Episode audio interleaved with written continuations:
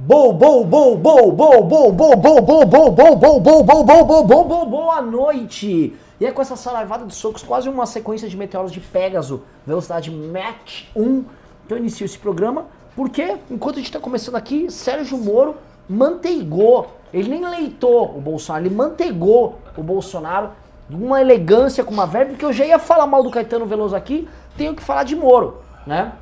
Temos que falar de Sérgio Moro.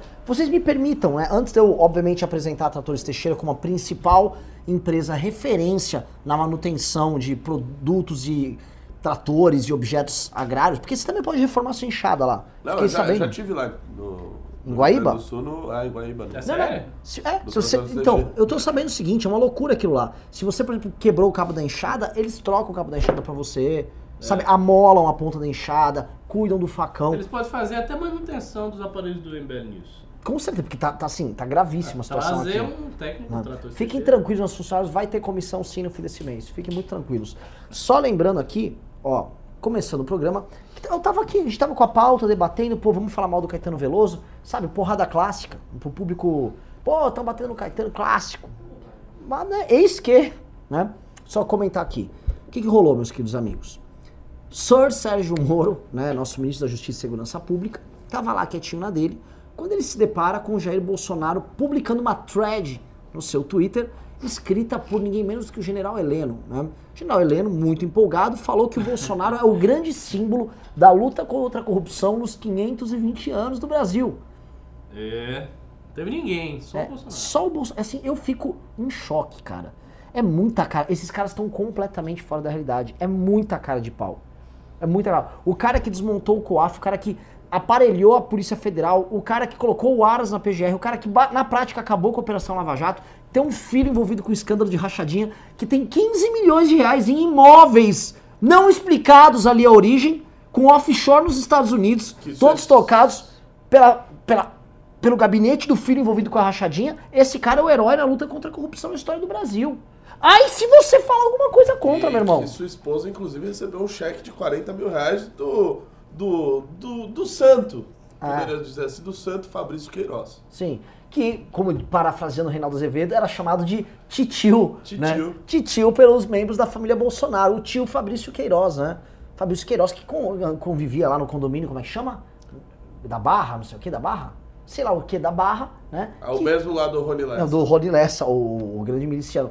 Só, mas, só, só deixando isso de lado, por favor, imite o ministro Sérgio Moro leitando o presidente. É, senhor presidente, é, você tem que ter um pouco de noção, né, pra esse tipo de coisa. As denúncias vão ser apuradas, né? Acho que o combate à corrupção não é um projeto pessoal, é um projeto de país. O Moro, leia, leia o melhor tweet a do Moro. vez. Leia o tweet só para só o pessoal ver o que, que foi essa resposta. É, o tweet do, do, do, do ministro Moro, eu tô meio que A- enrolando agora- aqui, mas ele disse... Antes de você ler, só um contexto. Ele respondeu a Não, não, não, não. pessoa- Foi, foi o Renan que se enganou ali. É, ele fez o Ele tweet, continuou um tweet dele. Foi um- Hum. a- aquela chamada thread, né? Sei, ele fez uma outra thread. traduzindo em bom português. Mas ele disse, ah, a Auditoria Geral do Ministério da Justiça e Segurança Pública né, receber essas denúncias, realizar o encaminhamento necessário para apuração. Contamos do empreendimento com o apoio da Controladoria Geral da União. Combater a corrupção não é um projeto de país. Não é um projeto pessoal de governo, é um projeto de país. Ficou uma bosta agora porque eu li muito rápido. E a. Jennifer me ligou e me atrapalhou aqui no que- ah, é. é, o que que rolou, meus O pessoal queridos? disse que foi Moro com derrame. O que, que, que que rolou, meus queridos amigos? O Moro, na- em outro post, ele respondeu aquilo lá, né, deixando claro, ô, baixa a bola aí, meu querido amigo. Isso é mais um capítulo nesta série de farpas muito elegantes entre o presidente da República e seu principal ministro, que nós só saberemos qual será o derradeiro destino desta, desta grande treta após a denúncia que haverá de, vamos dizer assim, ferir, não sei se de morte, mas ferir com grande gravidade, o primeiro filho, Flávio Bolsonaro, né? Então vamos agora vamos começar aqui. Boa noite, senhor Ricardo Almeida. Boa noite, boa noite. Boa noite, senhor Renato. Boa noite, boa noite, Renan Ricardo. Espero ter um grande problema- pro- programa hoje. É, Certamente, certamente. Um cara mandou aqui, Leonardo Zazar, o Carmelo sendo cancelado pela militância bolsonarista no temprista. Eu fiquei sabendo que estão batendo nele. Eu gosto muito dele, eu soube que ele me xingou esses dias, eu achei ele um ótimo menino. É, não é? ótimo menino, imagina. Sério que estão batendo o Carmelo? Então, imagina. O Carmelo tava tão, tão, tão, tão mais alinhado, tão subserviente. Sim. Ainda consegue achar alguma coisa pra bater. Tem like Sim, polêmico sim. aí. Imagina, até porque o pessoal aqui no Isso geral é difícil, imagina que eu né? vou achar alguma coisa ruim no Carmelo. Um dos mais inteligentes. Ele sabe, ele sabe o quanto eu acho ele inteligente. É, então, o, o- voltando pro programa aqui. Temos, assim, vocês querem permanecer nessa discussão aqui, dessa briga do Moro ou não? Vamos, vamos eu, te- eu tenho que falar de coisa. Tem Caetano, tem Weintraub. Tá um programa, assim, pauleira. Querem que eu fale de Caetano ou de Weintraub? Vamos jogar pra galera aqui, por favor. Comente um se você já quer que a gente fale de Caetano, ou comente dois se vocês querem que a gente entre em Weintraub. Por favor, mas vai rápido. Vamos lá, tô aqui quietão. Ricardo, tá feliz? Tô, tô feliz. Eu sempre estou feliz. Estou muito feliz, minha vida é ótima. E você? Tenho o que reclamar. Mas é verdade. Eu tô Vamos lá. Também. Tô vivo, tô com saúde, tô Tá no muito pau a pau, um contra dois. E aí, deu um ou dois? Acho que dois, viu? É, tá bem meio meio. Tá bem pau a É, pau. tá bem meio a meio. Então eu vou começar com o Caetano mesmo. tá É, fala dos dois, ué. Seguinte, pessoal, o Caetano resolveu fazer um vídeo em inglês muito do engraçado, né? É, comentando, denunciando o golpe no Brasil, contando que a nossa querida Petra fez uma, contou uma lindíssima história através do filme Democracia em Vertigem, convidando os gringos a participar disso, porque ele, Caetano, foi uma pessoa que salvou o Brasil ali na época da ditadura, foi exilado, sofreu muito lá em Londres. Imagina, você ser mandado. Ah, aí- ele contou essa? é, sim, história? foi exilado, foi preso, tipo, num dia. Aí foi pra Londres e tal. Até compuseram aquela música Debaixo dos Caracóis. Que é bonita. Foi o Roberto Carlos que compôs pra cabelos, ele. É bonito. Fato é, meu querido amigo Ricardão, né? É, o que leva Caetano a estar incessantemente buscando é, se alinhar com radicais e teses idiotas, ele que parecia que estava melhorando. Pois é, é, é exa- exatamente Eu queria que entender. ia- exatamente Aquela isso que eu entrevista dele no comentar. Horas. Isso. isso, exatamente. Há alguns anos atrás, o Caetano, ele estava numa vertente meio Eduardo Jorge. Sim. Me, me lembrava muito o Eduardo Jorge. De contar os bastidores, contar a verdade da esquerda. Então, ele deu, eu, acho, eu me lembro dessa entrevista, eu acho que ele disse que realmente os, os comunistas, a esquerda, não estavam em busca de lutar pela democracia Sim. que estavam em busca de lutar pela ditadura cubana, que todo mundo recebia treinamento da ditadura cubana, que não era um, do, não era um projeto democrático como um projeto autori- contra um projeto autoritário, e sim dois projetos autoritários de proveniências diversas, com matrizes ideológicas diferentes que estavam ali em disputa. Então ele vinha sempre é, nesta linha, e vinha numa linha é, muito é, nacionalista e muito ligada ao Mangabeira Unger, de quem ele é amigo e meio que um- uma espécie de discípulo, né? E ele, ele vinha nessa linha, Eduardo Jorge, falar a verdade da época da ditadura e não sei o quê. Mas aí eu acho que deve ter... Deve, Eu sei o que eu, aconteceu. eu, eu fico especulando. Deve ter acontecido alguma coisa de interesse dele, da Paula Lavigne, desse pessoal, das, entendeu? Da, da, do Leblon, esse pessoal das artes. Alguma coisa nesse sentido que deve ter acontecido. Eu acho que Porque ideologicamente não teria razão para ele ter mudado do O pessoal chegou nele ali, Ricardo, numa reunião na casa dele ali, deve ter chegado nele e falou assim: Ô Caetano, Você tá ajudando a direita. você tá ajudando o É, Bolsonaro, cara. Você quer fuder a gente, pô? É provável, também acho. Não fala, não fala essas coisas não. Isso daí, isso daí a gente fala aqui entre a gente. Eu também acho. Nesse apartamento e tal. Não é bem assim. Você precisa ir lá falar público, entendeu? Eu também acho. Daqui pra fora só bate na direita. Aqui a gente se resolve. Eu também acho. E aconteceu a vitória do Bolsonaro, né? A partir do momento que ocorreu a vitória do Bolsonaro, essas ajudou figuras. É isso, essas figuras que estavam fazendo um discurso que saía da caixinha do habitual da Sim. esquerda, elas começaram a ser pressionadas. É isso. Tipo, nós da esquerda estamos sob ameaça fascista, nós estamos sob ameaça do Bolsonaro. Quer dizer, e vocês vão continuar fazendo crítica contra a esquerda? Vocês vão continuar expondo mazelas da esquerda em público? Não! Vamos nos unir, vamos puxar a coisa para a esquerda para fazer um contraponto dialético com o Bolsonaro. Então eu acho que muito da postura dessas figuras dentro da esquerda decorre do fato de que há um Bolsonaro aí. E tem muito mais coisa que decorre do Bolsonaro. Por exemplo, o fato da mídia ter uma relação hoje com o MBL muito mais cordata e adequada do que era antigamente. A mídia hoje trata o MBL com muito mais respeito do que tratava antes. é muito menos é, feroz, coloca muito menos cascas de banana no caminho das pessoas do MBL do que era na época do impeachment. E isso se deve ao fato de que o MBL tem uma crítica à direita, tem uma crítica dentro do campo da direita, a Bolsonaro e tudo mais. Então, assim, a existência do Bolsonaro, a presença do Bolsonaro aí. Eles tratam como- a gente que nem a gente tratou o Eduardo e- Jorge. Isso, exa- exatamente. Boa analogia. Muda todo o cenário e aí todo mundo começa a se reconfigurar ideologicamente de acordo com a presença do cara. Provavelmente foi isso que aconteceu com o Caetano. Eu suponho que foi isso que aconteceu com o Caetano. Perfeito. Agora, ao contrário do Eduardo Jorge, né? In- Interessante isso aí. O, o- o Eduardo Jorge mantinha aquela postura e ele está mantendo até hoje. Sim, sim. É um cara realmente aberto ao diálogo, um cara muito é, sincero, honesto. Se eu tivesse que votar em algum esquerdista, eu não voto esquerdista, mas se eu tivesse que votar em um esquerdista, eu votaria nele. Ele seria um cara que teria meu voto para deputado, para alguma coisa nesse sentido. Para presidente não, mas um cargo, cargo legislativo, cargo de menor escopo, eu votaria nele. Se eu- Se eu tivesse no esquerdista. Sim, vamos voltando aqui. É, o que acontece? É, é, Caetano Veloso, assim, é, ele ainda não se tocou da perda de importância, não só dele, mas do grupo político dele na- no debate público. Eu tava comentando esses dias que ele é do grupo da Paula Lavigne, de alguns ex-globais, alguns músicos e tal, mas quem hoje, de fato, impacta no campo da esquerda ah, nessas discussões, nos temas, no próprio enfrentamento do Bolsonaro, não é ele. Você pega o Felipe Neto. Muito, não, milhões de vezes maior que ele. A moça lá do Coisa de Nerd lá, que eu xinguei lá. Dani Moreto. Toda essa turma. Ah. Você vê os números, né? 70 mil curtidas, 100 mil curtidas, 150 mil curtidas.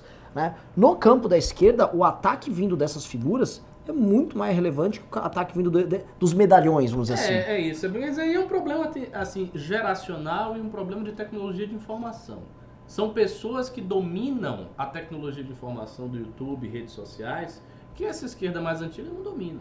Então, os, os intelectuais old school, os artistas old school da esquerda, eles não dominam isso. O Caetano não é um youtuber. Marlena Chauí não é um youtuber. O Rui Fausto não é um youtuber. Ele- Eles, eles não têm é, é, contato, eles não têm domínio dessa tecnologia. Aí surgiu e vem surgindo as figuras da esquerda que começam a emular o trabalho. Muito obrigado, você. é Muito. a Jennifer Almar. Gente, pedir aqui uma Jennifer salva de palmas pra Almar. Jennifer. De nada, de nada, de nada, de nada. Ela tá quase vermelha. Então, aí vem es- essa- essas figuras aí que começam a dominar as redes sociais e deixar a velha guarda da esquerda de escanteio. Eu acho que isso para a esquerda vai ser uma coisa muito ruim, porque a, a despeito da qualidade eventual de um ou outro vídeo dessa galera, já é, tipo, já tá bem abaixo. Tipo, já são influencers populares e tal, já é outra parada. É meio como a direita é. né? Só que a diferença é o seguinte, os intelectuais de direita, os grandes, eles morreram todos. Praticamente morreram, mas então estão muito velhos, tipo o Antônio Paim, que tá lá no asilo, velhinho, quase 100 anos. Ele tá no asilo? Tá, sociedade beneficente, tá? Você tem, ele tem 100 anos quase. Então, essa, galera que desapareceu, ficou o Olavo, que ficou doido, metendo pau em todo mundo. E aí sobrou vários influenciadores né, dominando e operando nas redes sociais, Twitter, Facebook, YouTube e tal. E isso aí é o grosso do que faz o discurso da direita chegar às pessoas. A esquerda que tem os caras mais teóricos, assim, da velha guarda, esses caras estão sumindo, porque essas tecnologias chegam em muito mais gente. Então, não é nenhuma coisa de uma renovação do discurso da esquerda, é uma, uma- é uma renovação dos meios de acesso à informação, que independe da vontade da esquerda. É um processo técnico que está acontecendo em todos os lugares do mundo. O Brasil é apenas um caso desse processo e o processo não parece parar. Eu ser chocado com o seu marxismo. Ricardo. Porque eu, eu vinculei uma coisa técnica à, à técnica. Exato. Não, mas eu faço, eu faço sempre isso. A diferença do- da perspectiva marxista para mim é, é que, a meu ver, tudo isso ainda tem um, um ground anterior, um extrato cósmico, Hum. que aí é religioso e tal. Aí os marxistas não, Não, não, chegam vai. a isso, né? Uhum. Porque para mim é o que determina tudo. Senhor Renato, o que você tem a comentar sobre CAE? É, eu acho que não, não tem mais nada a agregar não sobre esse assunto, Renan Hum. Santos. Eu vou pedir aqui, vamos mudar esse título aí? Vira aí, que eu Ah, quero. Por favor, mude o título pra Moro manteigou Bolsonaro. E passa o café pra mim, Renatão, por favor. Ô, claro, meu amigo. Fica tranquilo. Passa ali, ó, Ricardo. Não. Moro manteigou Bolsonaro. Gente, vocês estão nos comentários aí. Mandem o like, deixa seus likezinhos aí, que o like aumenta a audiência. Então, não, não bateu nem 600 pessoas, tô, tô puto com a audiência. Né? Tô puto. Tô puto. Só queria dizer isso. É jogo do Palmeiras hoje. Vamos lá. Vai, só isso explica. Vamos para a próxima pauta. Que confusãozinha nós arrumamos ontem, hein? MBL pede a cabeça de Abraham Weitraub. Ministro responde hoje com a ajuda de Eduardo Bolsonaro e por enquanto permanece no cargo, orgulhando todos aqueles que acreditam na mentirinha de que ele está enfrentando as esquerdas numa grande batalha cultural, enfrentando a influência de Paulo Freire, o perigosíssimo Paulo Freire, ele, Abraham Weitraub, que era, vamos dizer, um entusiasta de Marina Silva, ele era um marineiro, ele era da rede sustentabilidade, tá? Ou seja, quando leia-se o seguinte, esse Weintraub aí, que fica falando grosso no Twitter, ele ia, era obrigado a ir nas reuniões da rede, onde pra você conversar você tinha que jogar a bola, uma pessoa pra outra. Tipo, se, vou se o Ricardo vai falar, eu dou uma bola pro Ricardo. O Weintraub, o machão, Abe's out, mitador, era obrigado a ter que ficar pagando de sustentável naquela merda. O que não é, não é que eu tô falando que ah, é uma virtude, não, agora, agora tinha que ser puro direito. Não, você tá falando aqui o seguinte, isso é um malandro. Isso é um picareta, é um malandro. Agora é de direita, faz tipinho de direita. Antes era marineiro. Ele vai fazer o que for necessário pra galgar os postos dele. Porque ele é um picareta, não tem a menor ideia do que tá fazendo. E só começando antes de passar a bola pro professor Ricardo Almeida, né? Olha só, o, o- esses caras que eu falo, não, a educação brasileira está destruída por causa do Paulo Freire, então eu vou desesquerdizar. Esse é o argumento.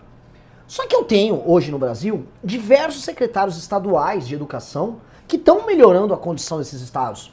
Eu vou dar o exemplo, o de Goiás, o Tiago, Tiago Paixão, se não me engano, Tiago Peixoto.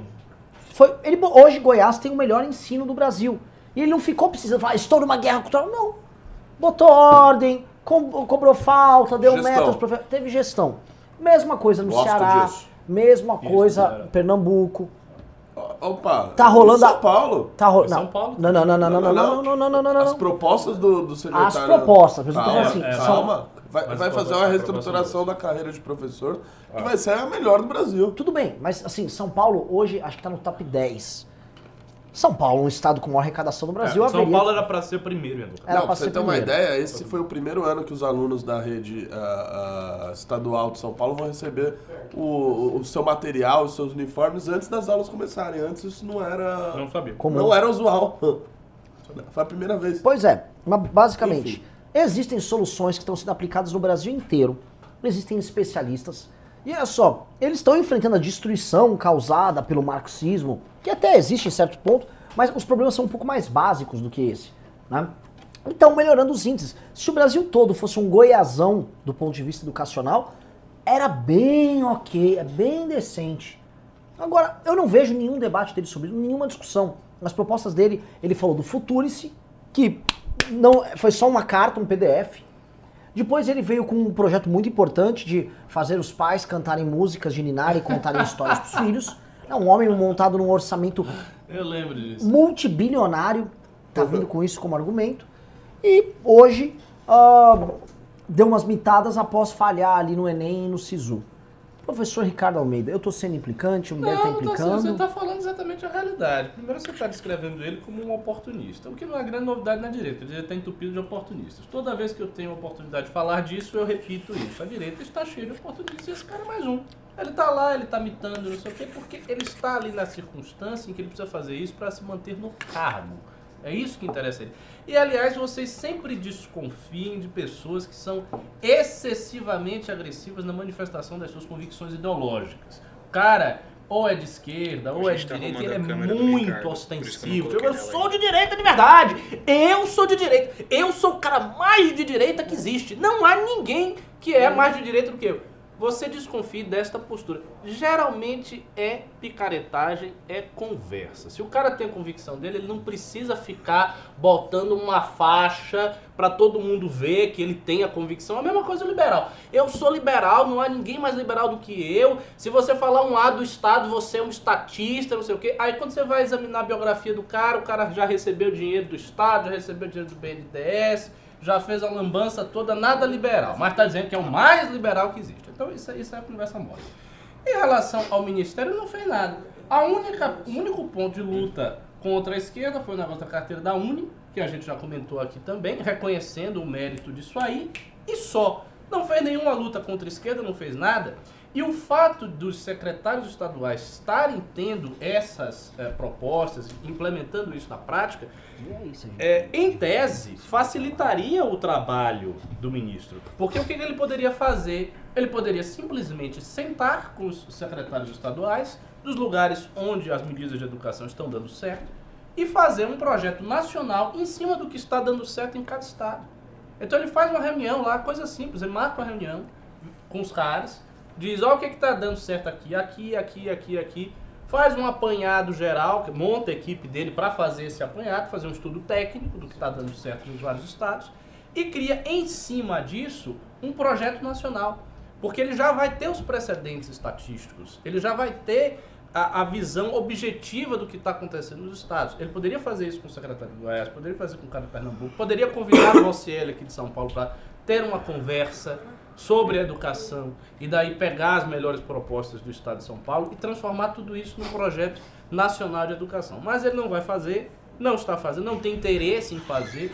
E aí existe um incentivo muito perverso do governo Bolsonaro. O, o governo Bolsonaro tem ministros que são bons e que são técnicos. Mas ele tem um, um incentivo perverso, que é o quê? Que é o fato de um cara manifestamente incompetente, que não está fazendo nada, pelo fato dele imitar, pelo fato dele ter certas declarações públicas que se alinham com o estilo do bolsonarismo, ele fica lá. Então ele vai ficando, ele vai perdurando no cargo, sem precisar fazer nada, apenas porque ele está dando os acenos corretos, entre aspas, para o bolsonarismo. E isso é um incentivo perverso. Inclusive um incentivo perverso para os outros ministros que estão trabalhando. Porque os ministros que estão trabalhando também olham, pô, eu estou trabalhando aqui, estou me matando, tem um bocado de problema objetivo que eu estou tentando resolver.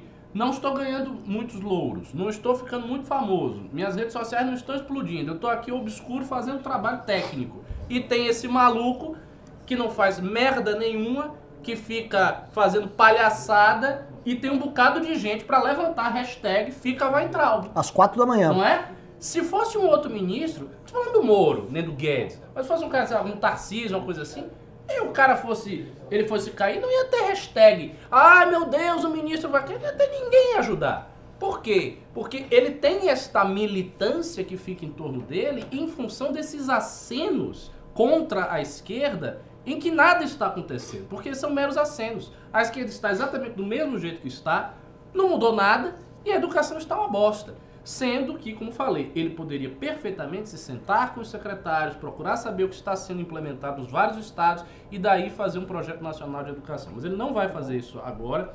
Provavelmente ele não vai cair, porque essa hashtag foi levantada contra o MBL, daí surgiu uma tensão MBL bolsonarismo.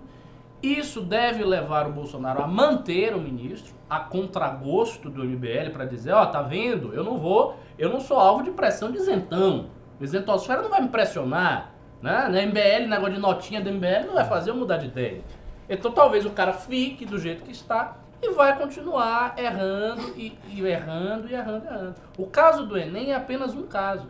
É para dizer o seguinte, se ele tivesse feito muitas coisas, este erro do Enem passaria batido. Ah, o cara fez várias coisas, porque ele tá soberbado de trabalho, ele errou aqui. Mas ele não fez nada. A única coisa que tinha que fazer, porque era obrigatório sair o Enem, ele errou. Tipo, Ricardo, não, não fez nada, ele fez vamos uma lembrar- coisa, aí ele errou. Que eles ficaram propagandeando que este é um Enem que não tem problemas. Este. Como único feito, porque seria o único feito dele. E ele não teve o único feito que ele falou que ele teve. Exatamente. Ah, o Enem não vai ser ideológico, agora o Enem vai ser uma maravilha. Aí o que aconteceu? O Enem não foi ideológico, mas do ponto de vista técnico foi uma merda. Nota atrasada, errada, teve que fazer correção, problema na justiça, vazamento contra a ordem judicial, toda uma lambança sem necessidade nenhuma. E eles ainda têm uma desculpa, dizer, ah, mas foi um número muito pequeno, um percentual muito pequeno de alunos sofreu isso. É claro que foi um percentual muito pequeno, mas o ponto é o seguinte, não tem, não tem que ter percentual nenhum. E se tem. E, e veja, e se você comete um erro, você tem que chegar a público, explicar o motivo do erro e não errar de novo. Ele não cometeu um erro, ele cometeu uma sucessão de erros. Ele errou a primeira, errou a segunda, errou a terceira, errou a quarta. Ele já tem quatro erros aí em cima. Ah, bom, é importante lembrar também que ah, o que você falou no começo do Ibis Out foi a, a entrevista que ele deu após o Enem, se vangloriando de que o Enem não teria nenhum erro. Ali ele tava mitando, tipo, ó, como eu sou foda, o Enem tá entregue, foderástico. E depois que veio a correção da prova, ele apareceu para falar que não, foi 0,1%, é 6 mil pessoas no máximo atingidas. E depois o número de, uh, uh, de pessoas que foram atrás para ver a correção da nota era 10 vezes maior. Ou seja, mentiu. Desde lá. É, teve, ainda teve isso aí, é verdade, bem lembrado. O, problema que eu fiquei ontem, é, né, quando a gente viu de soltar a nota, era que é o seguinte. A época que tinha o Vélez Rodrigues, indicado pelo Olavo de Carvalho, importante lembrar, a gente pediu a saída dele também, óbvio. A saída dele era, era óbvia. E, e o que veio pior conseguiu ser. O que veio depois conseguiu ser pior. Então cuidado com a saída do Então Weintraub, eu né? fico imaginando se o Weintraub sair. Quem é que vai vir? Um Sei analfabeto? lá, o Tiririca. Ah, O analfabeto já tá. O analfabeto já tá, que é o Weintraub. Né? Que erra, não consegue escrever um tweet né, com né, a forma perfeita do português. Não consegue. Então, eu fico com medo do que possa vir depois. Você falou dos, do tempo que ele ficou no ministério. Ah, até o negócio da carteirinha do, da Uni, de tirar o negócio da Uni, que era um negócio que ah, tem que ser feito. Já gente, saiu? Vai caducar. Vai caducar. Por quê? Porque não é prioridade. Educação ah, não é prioridade desse governo. Tanto que colocam-se, coloca-se como ministro pessoas que são apadrinhadas ali do Olavo de Carvalho para supostamente combater o marxismo cultural e bababá. E não para fazer política de educação, política pública de educação. Tem um monte de casos aí que poderiam estar replicando e não estão porque não querem. Porque é mais importante ficarem fazendo graça lá. E quanto ao que você falou, perfeito. Agora que o MBL pediu a saída dele, é que vão deixar ele lá só de birra. Porque eu não, duvida, não duvidaria que ele caísse antes. Mas essa é a nossa estratégia, né? Vamos falar. Se- como eles acham que nós queremos destruir o governo Bolsonaro, porque nós estamos alinhados com o Dória, nada melhor do que utilizarmos de estratégias de xadrez 4D para fazer o o Weintraub ficar, o Ernesto ficar, o Carluxo ficar. Quanto mais esses caras tiverem, pior vai o governo. Esse é o grande plano. Esse é o então, plano. assim, atendendo a essa lógica, a gente tem que começar a elogiar muito o Tarcísio, né, pra ele sair. Elogiar muito o Moro. Exato, mas- Nossa, grande ministro, Ah, mas, Moro. é, mas é isso mesmo. E, e por isso que eles não gostam. Lembra no começo do ano passado, vocês vão lembrar. A gente elogiava o Moro, elogiava o, o- o Guedes, o, os- o Carlos. Ah, por que, que estão elogiando esses isentões aí? Elogiando o Guedes. Quem colocou ele lá foi o presidente Bolsonaro. Essas medidas só acontecem por causa do presidente. É, Puto! isso Puto! Kim. O cara é fiscal de like. O cara é fiscal de. Ó, veja só. Não falou tanto do governo. Isso é um bosta. É que assim, eu, eu- fico muito chocado. Novamente, nós estamos, assim, no ápice de um governo de, de gente bosta. Esqueça o Moro. Esqueça o Guedes, o Tarcísio. Estão lá. São pessoas que têm brilho próprio e existiriam a despeito do bolsonarismo. Os caras que comandam o Brasil, quem toma, quem fica no Planalto para tomar decisão, é um bando de retardado. Só... É um Renato, não vem tentar passar pano, não. Não. É um bando de retardado. E eu não posso falar retardado no Twitter, eu, eu vou falar aqui. Eu não posso falar eu vou falar aqui. né? Retardados. Nós somos obrigados a, a- assim, a ter que pensar o que, que o Carluxo decidiu junto com o Olavo de Carvalho hoje de manhã. Ah, eles vão falar de peido hoje, né? Eles vão usar as redes do governo para falar de cocô. Aí o ministro da Educação, sei lá, vai se vestir de cocô gigante.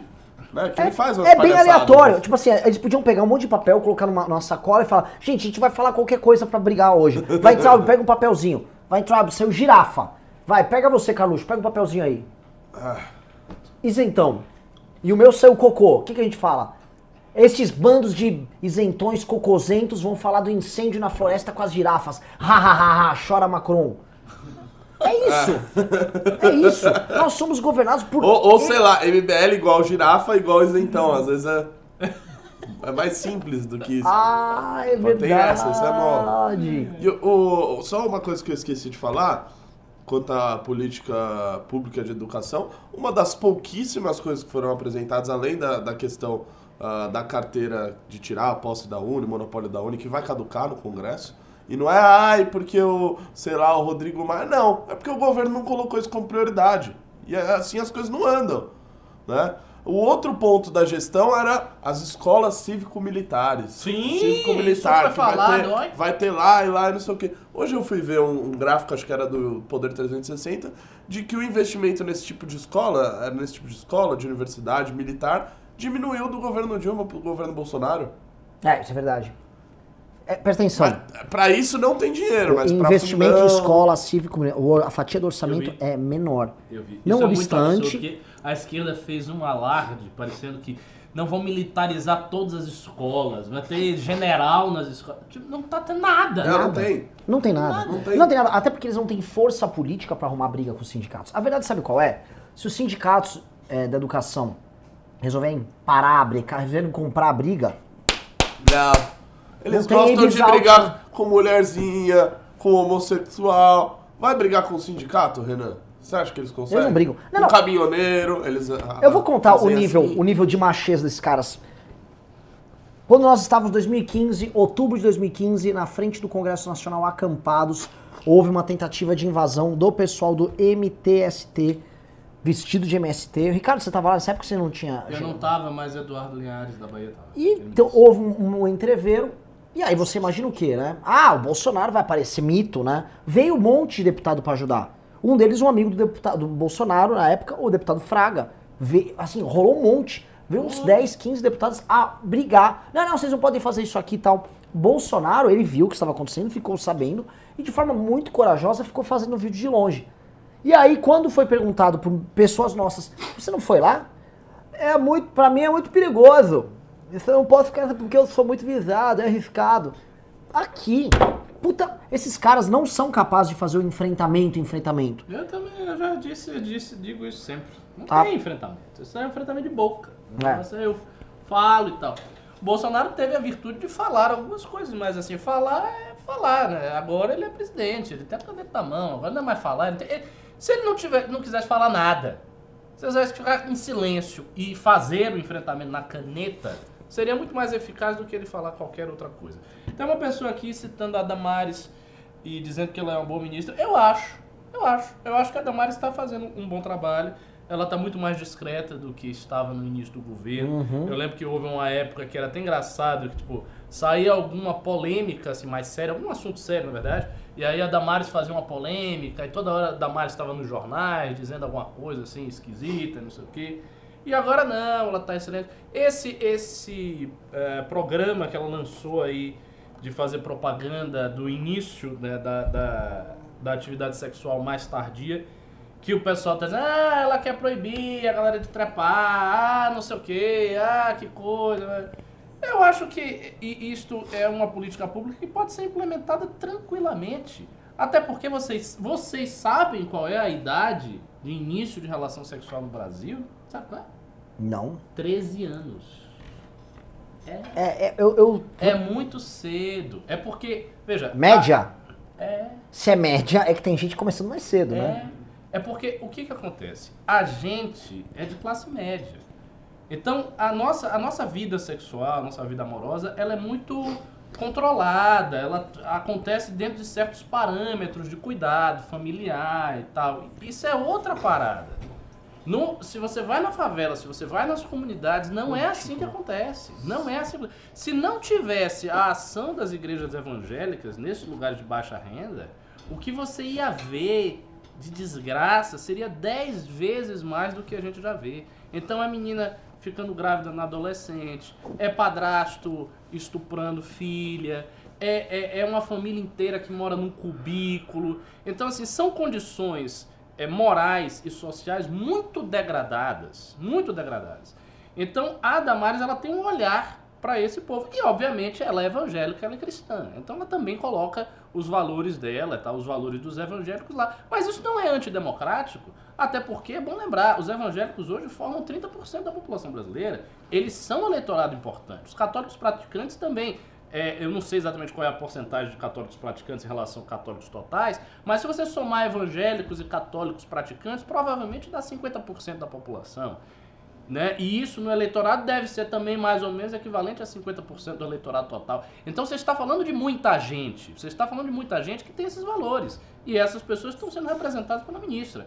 Tanto que eu mandei no grupo uma, report... uma matéria do El País falando da Damares e dizendo como aqui. isso, como a Damares ela é forte nas classes populares. Ela é a segunda ministra mais é, popular depois do Sérgio Moro. Só perde pro Sérgio Moro. Ela tá do acima. Guedes. Ganha do Guedes. Então, assim, ela tá fazendo o trabalho dela. Ela representa um eleitorado evangélico, eleitorado que apoiou o Bolsonaro, que até hoje apoia e que está, do ponto de vista político, subrepresentado entre os ministros. Isso é fato, porque você tem vários ministros olavetes, você tem os ministros militares, que depois, enfim, teve todo aquele rolo, mas os evangélicos estão subrepresentados. E os evangélicos têm o maior interesse agora em se assenhorarem do governo Bolsonaro. Que Eles tá de- estão partindo pra cima. E, que como tá você de disse, tá de quatro. Mas vai ter um ministro do STF terrivelmente evangélico também. Sim. Mas que ainda não saiu. Que ainda não tá, saiu. Tá na promessa, né? Eu vou comentar, vou entrar nesse ponto aqui, ô Ricardo, né? Sabendo que eu vou apanhar, né? Porque é o seguinte, eu quando vi essa medida da Damares, minha primeira rea- reação, sabendo que a Falar média que merda é essa? Não, eu achei, achei muito De pé no primeira? chão. De primeira. Porque pra mim é muito óbvio. Se pro- eu imagino que o programa seja destinado pra essa criança de 11, 12, 13, 14 anos que não tem que fazer sexo. É óbvio que ela não tem que fazer sexo. E eu tenho alguns grupos com pessoas que são liberais e tal. Eu apanhei demais porque eu fiz um tweet defendendo a Mari. Eu falei, pra, pra mim faz sentido. Olha só, se uma das coisas que você evita a gravidez, a, a mais fácil de todas é, é não fazer sexo. Se você não fizer sexo, você não engravida. Então, assim, uma criança de 12, 13, 14, de fato, ela não tem que fazer sexo. Não E tem. de fato, quem está fazendo, tem quem está adiantando sua atividade sexual são justamente as camadas mais desassistidas. Famílias mais destruídas. É. Pô, que- Ah, influência cultural nefasta da música. É verdade, gente. Agora, eu acho muito engraçado. Por, por isso que eu, eu vejo que também esses liberais conservadores do Brasil, eles ficam dizendo que leem as coisas, mas eles leem, mas não, não aprendem ou não leem, eles mentem. Porque o pessoal, o pessoal fala, não, por quê? Conservador de espírito. Theodore Dalrymple. Dalrymple. É Dalrymple pra lá, é Dalrymple pra cá. Dalrymple fala exatamente isto. Ele fala da influência da música e fala da gravidez na adolescência. E esses são temas típicos do Dalrymple, porque ele foi psiquiatra, ele trabalhava com gente de baixa renda, com preso, tá? com galera mais hardcore lá na Inglaterra. Então ele enfoca isso aí.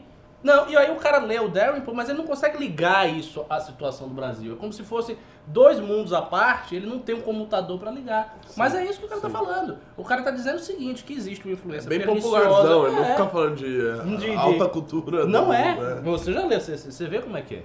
E, e a Damares está fazendo trabalho nesse sentido. Com a diferença que ela é amparada pelos setores evangélicos brasileiros. Não, e assim, criança não tem que trepar e ponto. E ponto.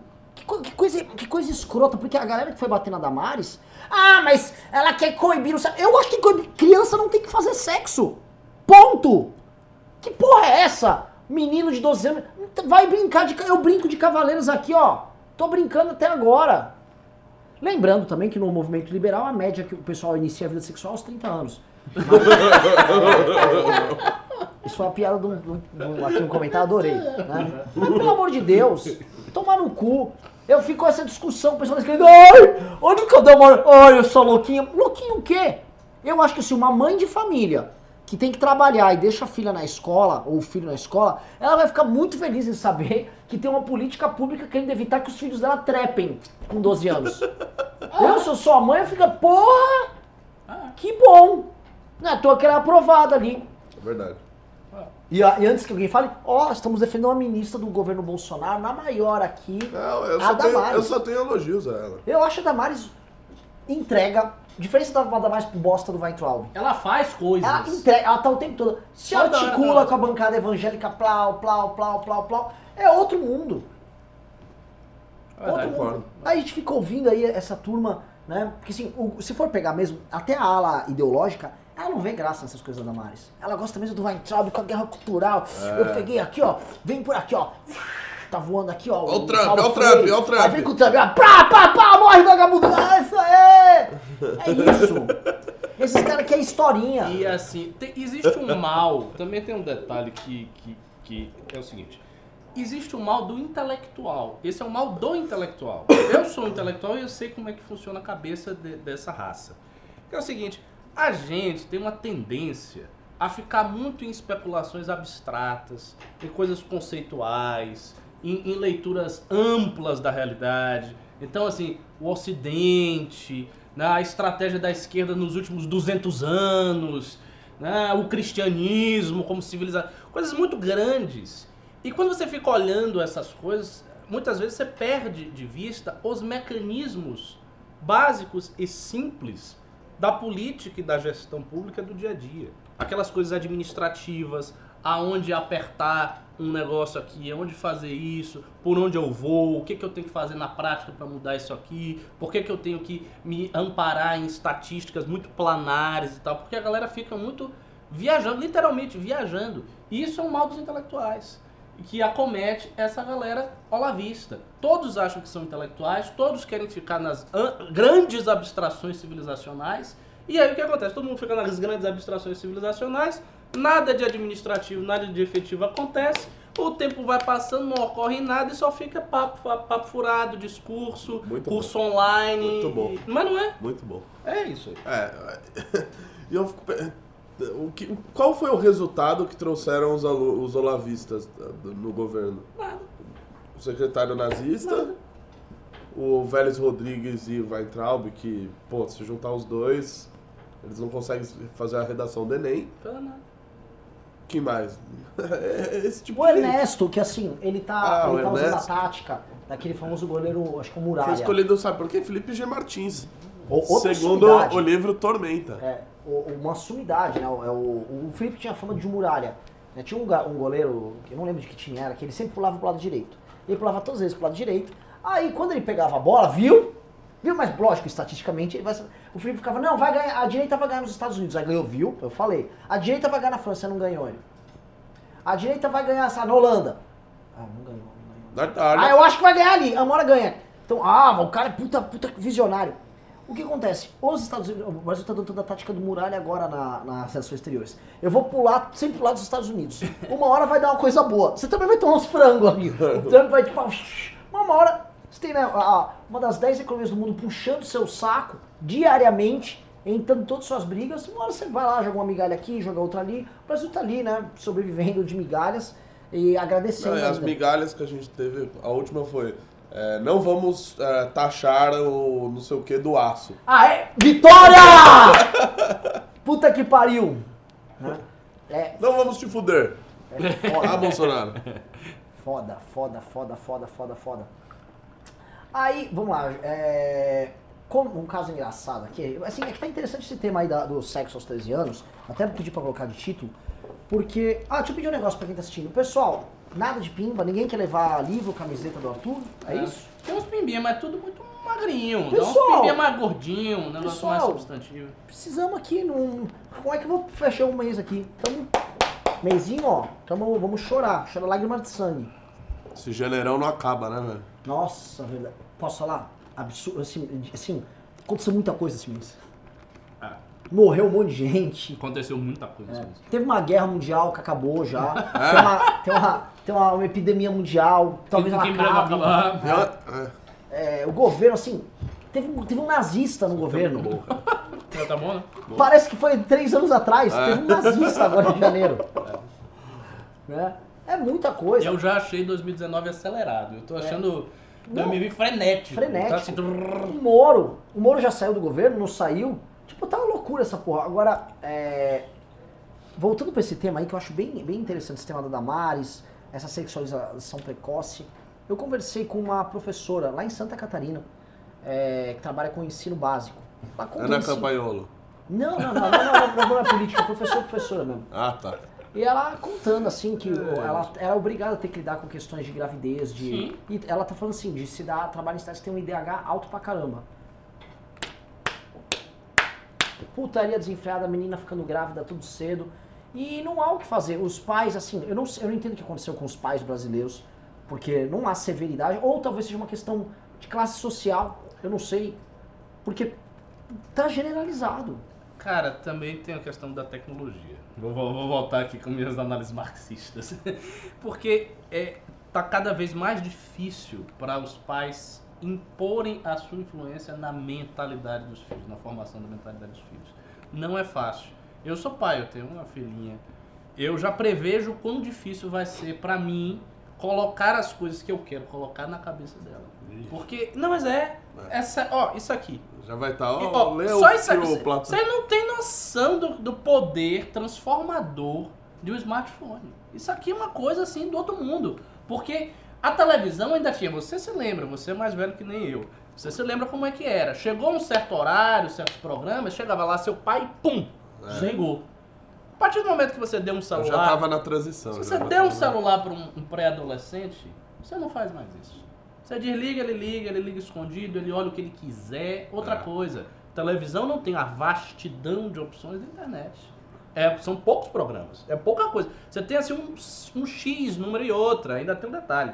A televisão utiliza o critério, é, é, ele, ele utiliza uma espécie de censura temporal. Então de manhã, quando a criança assistia, era o quê? Era desenho, era programa infantil, não É. sei o quê. As coisas mais fortes, você ia ver cine privê, cine privê. Uma da manhã, na Emanuele, Band? Emanuele e tal. Era uma da manhã, você tem que ver escondido. Você esperar seu pai dormir pra você sair lá e assistir o cine privê. Hoje não, com o celular, meu filho. Você entra aqui no RedTube e você vê qualquer coisa. Você vê uma orgia de macaco com anão com Dória no, no celular. É Sei muito- lá, você vê o governador de São Paulo e sete mulheres. ah, não, pera, isso é Isso verdade? é na página do É MBL. ver- é verdade essa, então? Ah, Tipo, tipo, é, é, é realmente difícil de controlar. É muito difícil de controlar. E, claro, ainda tem o fato de que a severidade diminuiu, que você tem todas essas doutrinas pedagógicas, é, é muita coisa, quebra a estrutura da família. A família não consegue mais. E aí tem que vir o Estado pra ajudar também. É. Mas assim, eu, eu, eu, eu olho essa, essa treta, essa questão toda, eu acho que as famílias mais pobres estão menos equipadas para enfrentar esse problema. Então, então menos Então, equipados. então, a mãe tá trabalhando, o pai tá trabalhando, isso acontece na Exatamente. classe média também, só que são em geral famílias menos estruturadas, pelos mesmos problemas que. São famílias que foram eventualmente construídas da mesma maneira que essas meninas grávidas estão. às vezes é só o pai ou só a mãe Às também. vezes só o pai, às vezes só, só a mãe. Muito disso. muito Tá, aí a menina tá com o celular, a mãe não entende. Existe um, um fosso tecnológico que a mãe não tá entendendo que, como é que a filha tá se comunicando, como é que o filho tá falando. Tá a gente tá formando, porque assim, existe um problema do sistema educacional, mas existe um problema que os professores reclamam, que é a forma como os alunos chegam. Existe uma nostalgia, o Vila falou outro dia, né? Uma nostalgia tipo, ah, uma educação brasileira era muito boa nos anos 60, 50, 40. E tinha uma questão. Ela era boa em alguns lugares, especialmente nas capitais, pré o êxodo urbano, o êxodo rural, Rural gigantesco, que teve. Exatamente. Né? O pessoal aqui em São Paulo, ah, tinha um colégio estadual lá na Moca, que era muito legal. Minha mãe, era muito bom lá. Ah, era muito bom, mano. Né? São Paulo, tipo, quintuplicou de tamanho e não foi e não chegaram imigrantes austríacos, chegou gente passando fome. Mas é, chegou gente passando fome e aquela pessoa precisava chegar na escola, tava, o pai tinha um emprego que não mal dava para se alimentar, a criança chegou, o professor não tinha como atender, não chegou, olha, chegaram pessoas ricas da, da, da Suécia. não chegou. E aí, como é que o sistema educacional, Vila conta, não tinha como atender Quando essas pessoas? No debate com o Constantino.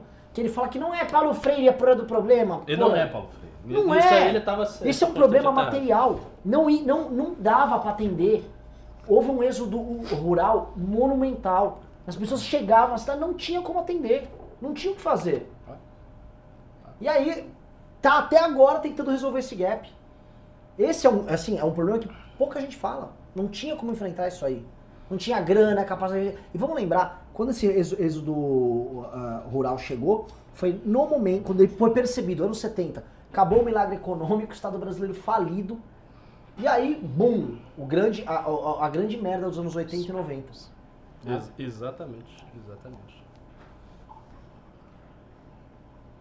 Cadê, cadê, cadê? Vamos lá pra quarta pauta. Tem uns, tem uns pimbinhas sobre o Muito assunto. bom, é, esse- esses comentários deverão ser cortados. Tem uns pimbinhas sobre o assunto, não quer Ah, é não? que é muito alto nível esse MBL News. Programa alto nível. Você que sabe, você. Ah, Você eu quer acho que podia ler pra gente Ah, continuar não no assunto. vamos ler, ler assunto, Pimbinha. Vamos ler. Pimbinha. Deve Deixa eu- cedo ainda, né? Calma aí, eu vou colocar nos pimbas. Deixa eu atualizar aqui. Ah, bora lá. Ó, antes, de, antes de ler os pimbas, tivemos o Leonardo Guarizo Barbosa, grande pimbeiro, que virou membro do canal hoje. Olá, Boa! Leonardo. Ele já era, né? Ele pimbou dizendo É que ele foi verdade. tirado. Ah, é isso aí, você voltou, Leonardo. Ó, primeiro pimba da noite, André Musel mandou 10 reais. Renato Batista, melhor comentarista do News. Prometeu semana passada revelar o que aconteceu na reunião, então hoje teremos novidades boas. Em breve será criado o Batistinha, mestre do MBL Coutocracia. André Musel, André Musel. Eu, eu não gosto de falhar contigo, mas. Eu só vou poder revelar segunda-feira. Ele vai ficar enrolando. Segunda-feira o Deco O vai Renan, sair. sabe, o Renan sabe do que eu tô falando. Próximo Pimba. Uh, vamos lá. Próximo pimba é do Leonardo Guarizo Barbosa, mandou 5 reais. Fui desinscrito como membro do canal, LOL, e tentei falar com a galera do MBL MS daqui, mas ninguém me respondeu para poder ajudar. Isso é ruim, má Lucas. Lucasão. Né? É. Quando Avisa assim, o Carratu isso aí. É. Nosso. É, quer dizer, é dizer. Cedric. Cara, quando for assim, Não, nosso manda um CEO. e-mail pra gente O cara, tu é uma espécie de inquisidor. né? Chama o Renan no Instagram. Tô queimado do É? Vamos lá. Uh, Ale Rodrigues mandou 2 reais. O que será da ala bovina? Jair Bolsonaro tem força para 2022? O que será da ala bovina? Jair, Jair Bolsonaro, Bolsonaro tem tem força para para 2022? Com o PIB crescendo igual eles estão falando que vai crescer, 3,5%, 4% estão falando, o Bolsonaro vira player. Só que assim, só dependendo disso.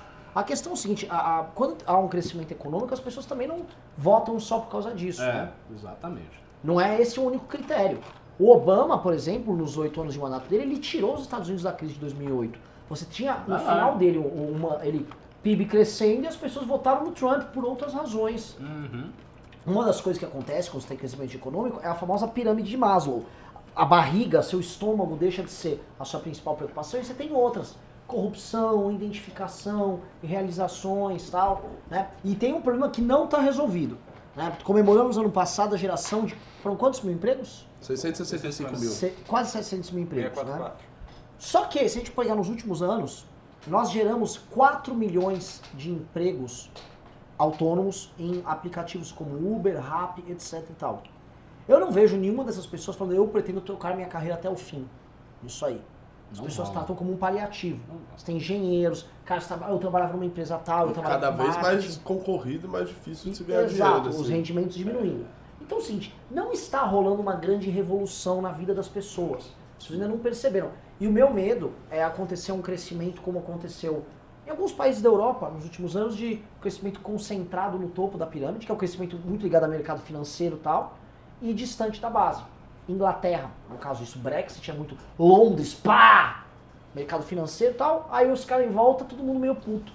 Todo mundo, ah, Birmingham, todo mundo ah, vivendo mal. Isso é um problema que talvez a gente vai encontrar, porque Puta. bolsa explodindo, bolsa, É. cara, bolsa voando, um negócio sem noção. Todo mundo lá investindo, como é que é? Magazine Luiza, Via Varejo. Então, eu imagino que as casas Bahia... vara! Então, assim, as pessoas estão comprando aos montes. Mas cadê? E de onde vem esses produtos? Daqui? Eles não são feitos aqui, eles vêm de outros países. Onde fica esse dinheiro? Esse dinheiro circula o quê? Sai da China, vem pra cá, entra pra... Eu não sei, eu não entendo nada de economia, tá? Mas assim, é, todo mundo que eu converso, a- o debate tá muito nisso. Não, é. Onde isso tá afetando as pessoas? Que tem uma, uma efervescência do mercado financeiro que não condiz com a realidade, isso tá óbvio desde a eleição do Bolsonaro. Né? Passou um ano e.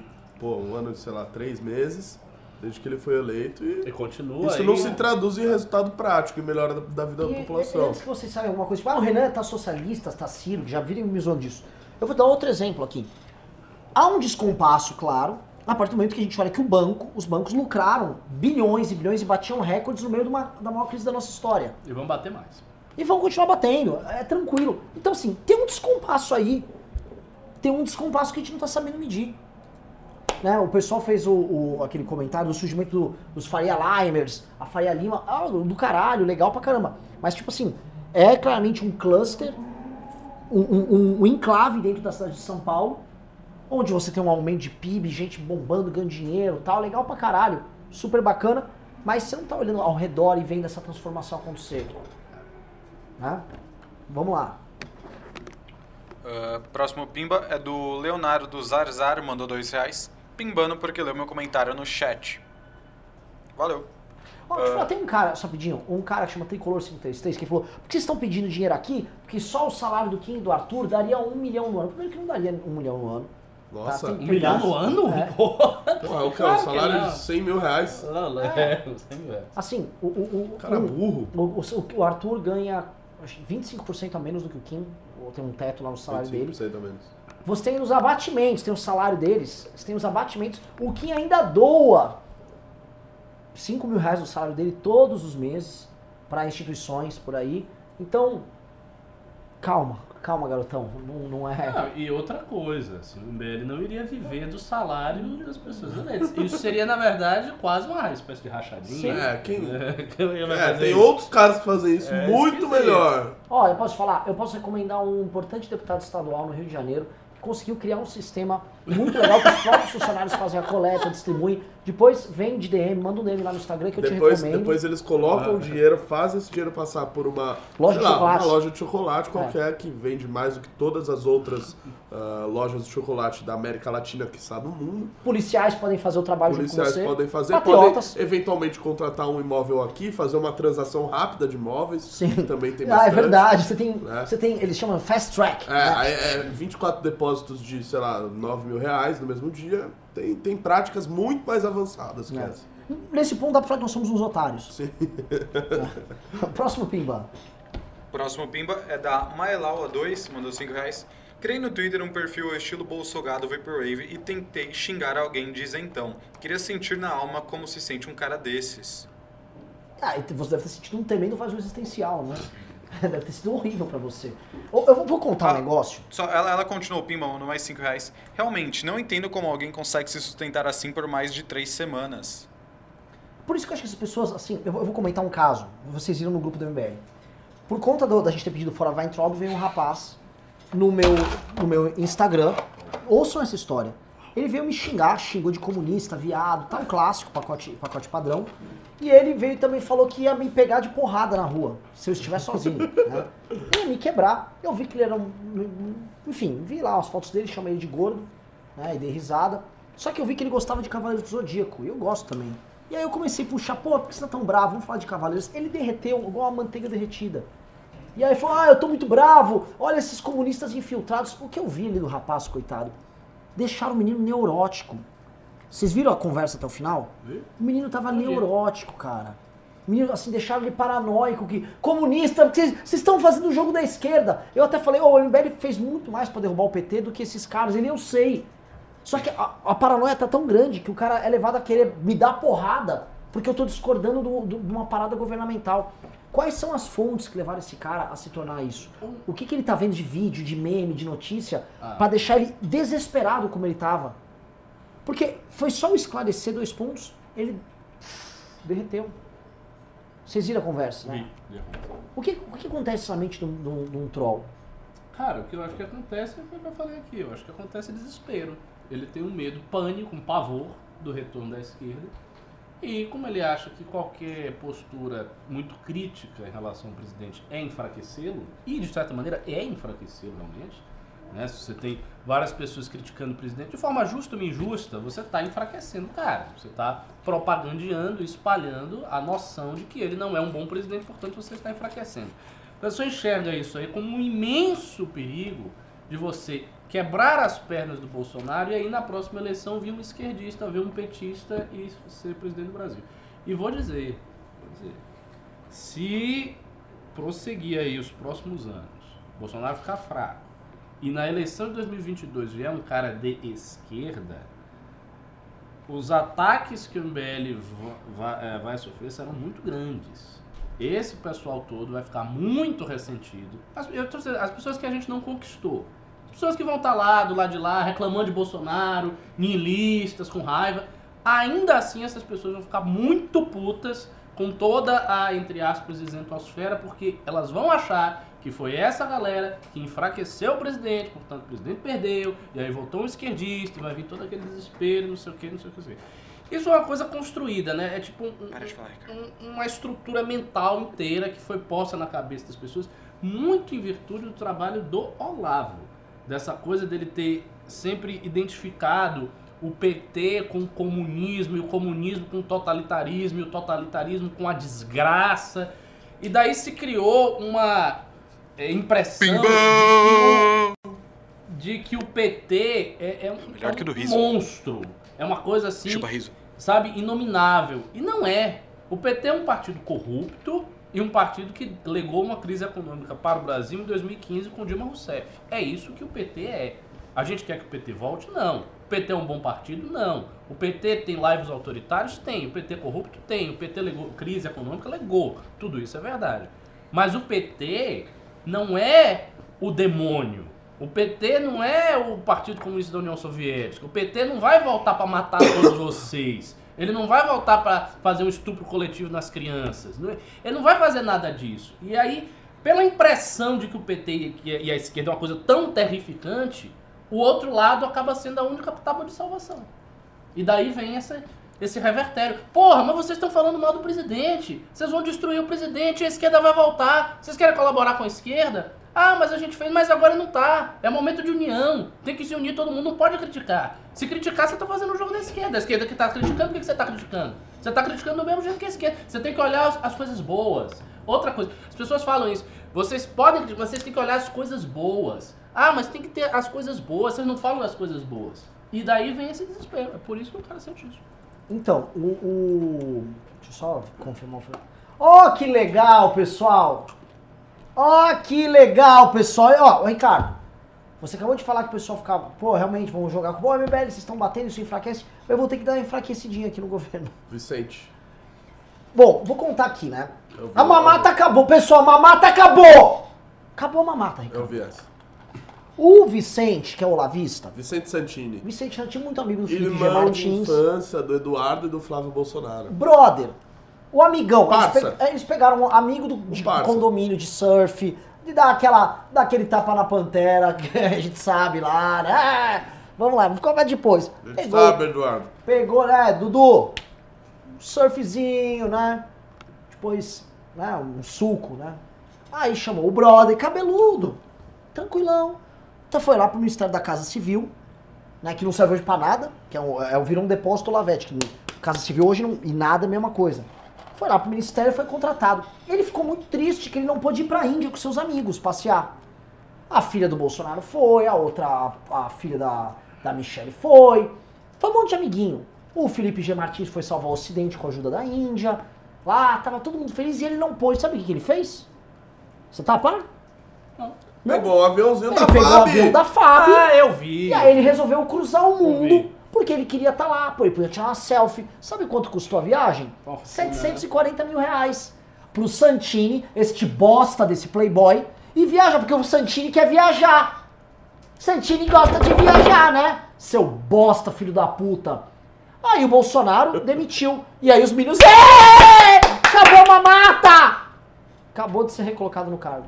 É Não sério? é, não, não, pela ordem. Opa, acabou de ser recolocado Não no é cargo. recolocado Porque no mesmo cargo. Ele foi colocado em um cargo com salário igual, mas não é o mesmo. Ah! Ufa! que susto! Pensei que. Não, ah, pro pessoal ter uma noção, antes ele era o número 2 da Casa Civil. Ele era o secretário executivo da Casa Civil. Não, eu, inclusive- Quando o Onyx estava viajando, ele era o ministro. Ufa! Agora ele é, só é alguma qualquer coisa lá que tem o mesmo salário. Ufa! Ufa! Tava pensando que a mamata acabou. É. Não, foi bom eu não abrir a boca, porque eu, inclusive, eu ia defender o presidente dizendo, não, eu vi esse caso, mas o presidente tirou o cara, demitiu. O presidente, patrioticamente, Devolveu porque os devolveu. filhos pediram. Porque é o brother dos filhos. Saiu no antagonista. Que os filhos estavam tentando evitar a, a demissão do, É do lógico, parça. os caras foram viajar lá. O cara é o brother. Você Pô, viu? pai, pô, eu que chamei ele, pô. Pô, Vicentinho, Pô, pai, pai. Vicente, uma, uma, parça nosso. Pô, pai. Curtiu o surf. Aí, ó, Vicentinho da pai. Bambeta lá, pô. Pô, pai. Pô, pai, não faz essa, pô. Vai ficar ouvindo os isentões nas redes. Pô, porra, pai, pô, ele tem que. Vai tomar no cu, seu bando de bosta! Isso, cara, isso, gente, 740 pau pra um cara viajar com o avião da FAB. É 750 pra um cara que não servia pra nada lá, já tinha sido fechado o acordo. Ele não servia pra porra nenhuma. Foi passear na Índia. Tirar foto no Taj Mahal. Esse bosta. É tipo, isso é muito superior ao orçamento do MBL inteiro no ano todo. 750 pau pra um cara viajar de jatinho. Vai tomar no seu Renan, cu. Renan, não foi um cara, foi ele e dois amigos. Ah! Desculpa! Ufa! Tava achando que a mamata acabou. Que isso? Que coisa mais escrota. Eu quero, eu quero assim, ó. Vou fazer o seguinte. Deve ter tem gado aqui no chat. O primeiro Não tem, gado. não. Não, não, deve ter algum, deve ter algum retardado. Mongoloide tem por tudo quanto é canto, gente, pelo amor de Deus. Gado, faça o seguinte, dê seu telefone aqui, que nós ligamos pra você pra você defender o cara. Defende, mas se você defender bem, falar, Aham. pô, o cara é patriota, eu te dou moletom, do MBS, você queima, faz o que você quiser. Te mando tudo. Tá aqui, ó. Primeiro gado. Vai, gado. Vem defender esse bosta. Dá o boneco do Trump. Eu dou o boneco do trouxe. Trump, ó. Ah, ele oprime, tá? Ele tem um rolão. Vai se fuder. Liga aí, gado. Dá o telefone aqui. Como é que os caras defendem uma merda dessa? É. Porque, novamente, ó. Cadê o Fernando Holliday pra tentar essa aposta aí? Acho que nem o Holliday ia conseguir botar pano nisso. né, Eu, eu- eu- porque presta atenção. Gente, quando um amigo deles já é colocado naquela posição, no ministério que não serve pra bosta nenhuma, E é, Casa sempre Civil. foi historicamente um dos ministérios mais não, Casa importantes. Civil, Casa Civil é, é o ministério por excelência. Era no mínimo ele ter a seguinte percepção. Ministro- Vão me criticar, eu não vou gastar nem um centavo fora do meu salário, não vou fazer nada, vou ficar aqui pianinho ganhando meu dinheiro em silêncio. Mas nem isso o cara fez. Não, ele podia assim, eu vou mamar, ó. Vou fazer igual o Bolsonaro fez a carreira inteira dele. Ficar mamando quieto. dormindo. Mamando. Mamava, meu. É, sabe é aquela coisa?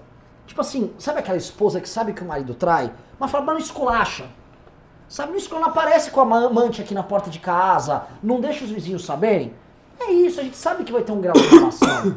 mas não esculacha. O cara foi lá e esculachou. O cara deu bem golada lá e tudo, pá, aqui ó, aqui é mito, aqui ó, vou viajar de jatinho. Gente, é igual a família do Lula. É que ainda não teve uma Ah, menção. mas já teve. no- Qual foi a É família? igual a família do Lula. O Lula botava todos os amigos, os filhos, pra brincarem de jatinho da FAB. e pra ficar Renato, fazendo festa no Palácio da aquele, Alvorada. aquele parente lá do, do Bolsonaro, que foi no casamento do Eduardo lá, Foi estiloso. que é É, estiloso é pra verdade. caraca, só que ao contrário, que faziam vídeos lá, assim, se lambuzando, né, do, do- do poder. Maravilhoso. Isso me lembrou muito esse caso. Não, o, o, o- Eu vou ligar no Arthur. Eu vou ligar no Arthur. O Arthur precisa saber disso. O Arthur, O, não, o Arthur, mamãe falei, porque é o seguinte. Bota aí a foto do Arthur no ar. Colocarei. Um minuto, um minuto. Não, não, porque assim, o Arthur tem que saber disso, porque o Arthur tá chamando o Eduardo pra um debate. O Eduardo tem que explicar pro Arthur como é que funciona isso com os amigos dele. Eu fiquei tudo lá. Cara, o Arthur vai ficar puto, velho. Ia ficar puto com tudo. Caralho, o que, que o Arthur não tá atendendo? Acho que ele tá treinando. Será que ele tá levantando? O Arthur sempre. É, é o contrário do Kim. O Arthur sempre atende. Bom, não, não atendeu ainda. Né?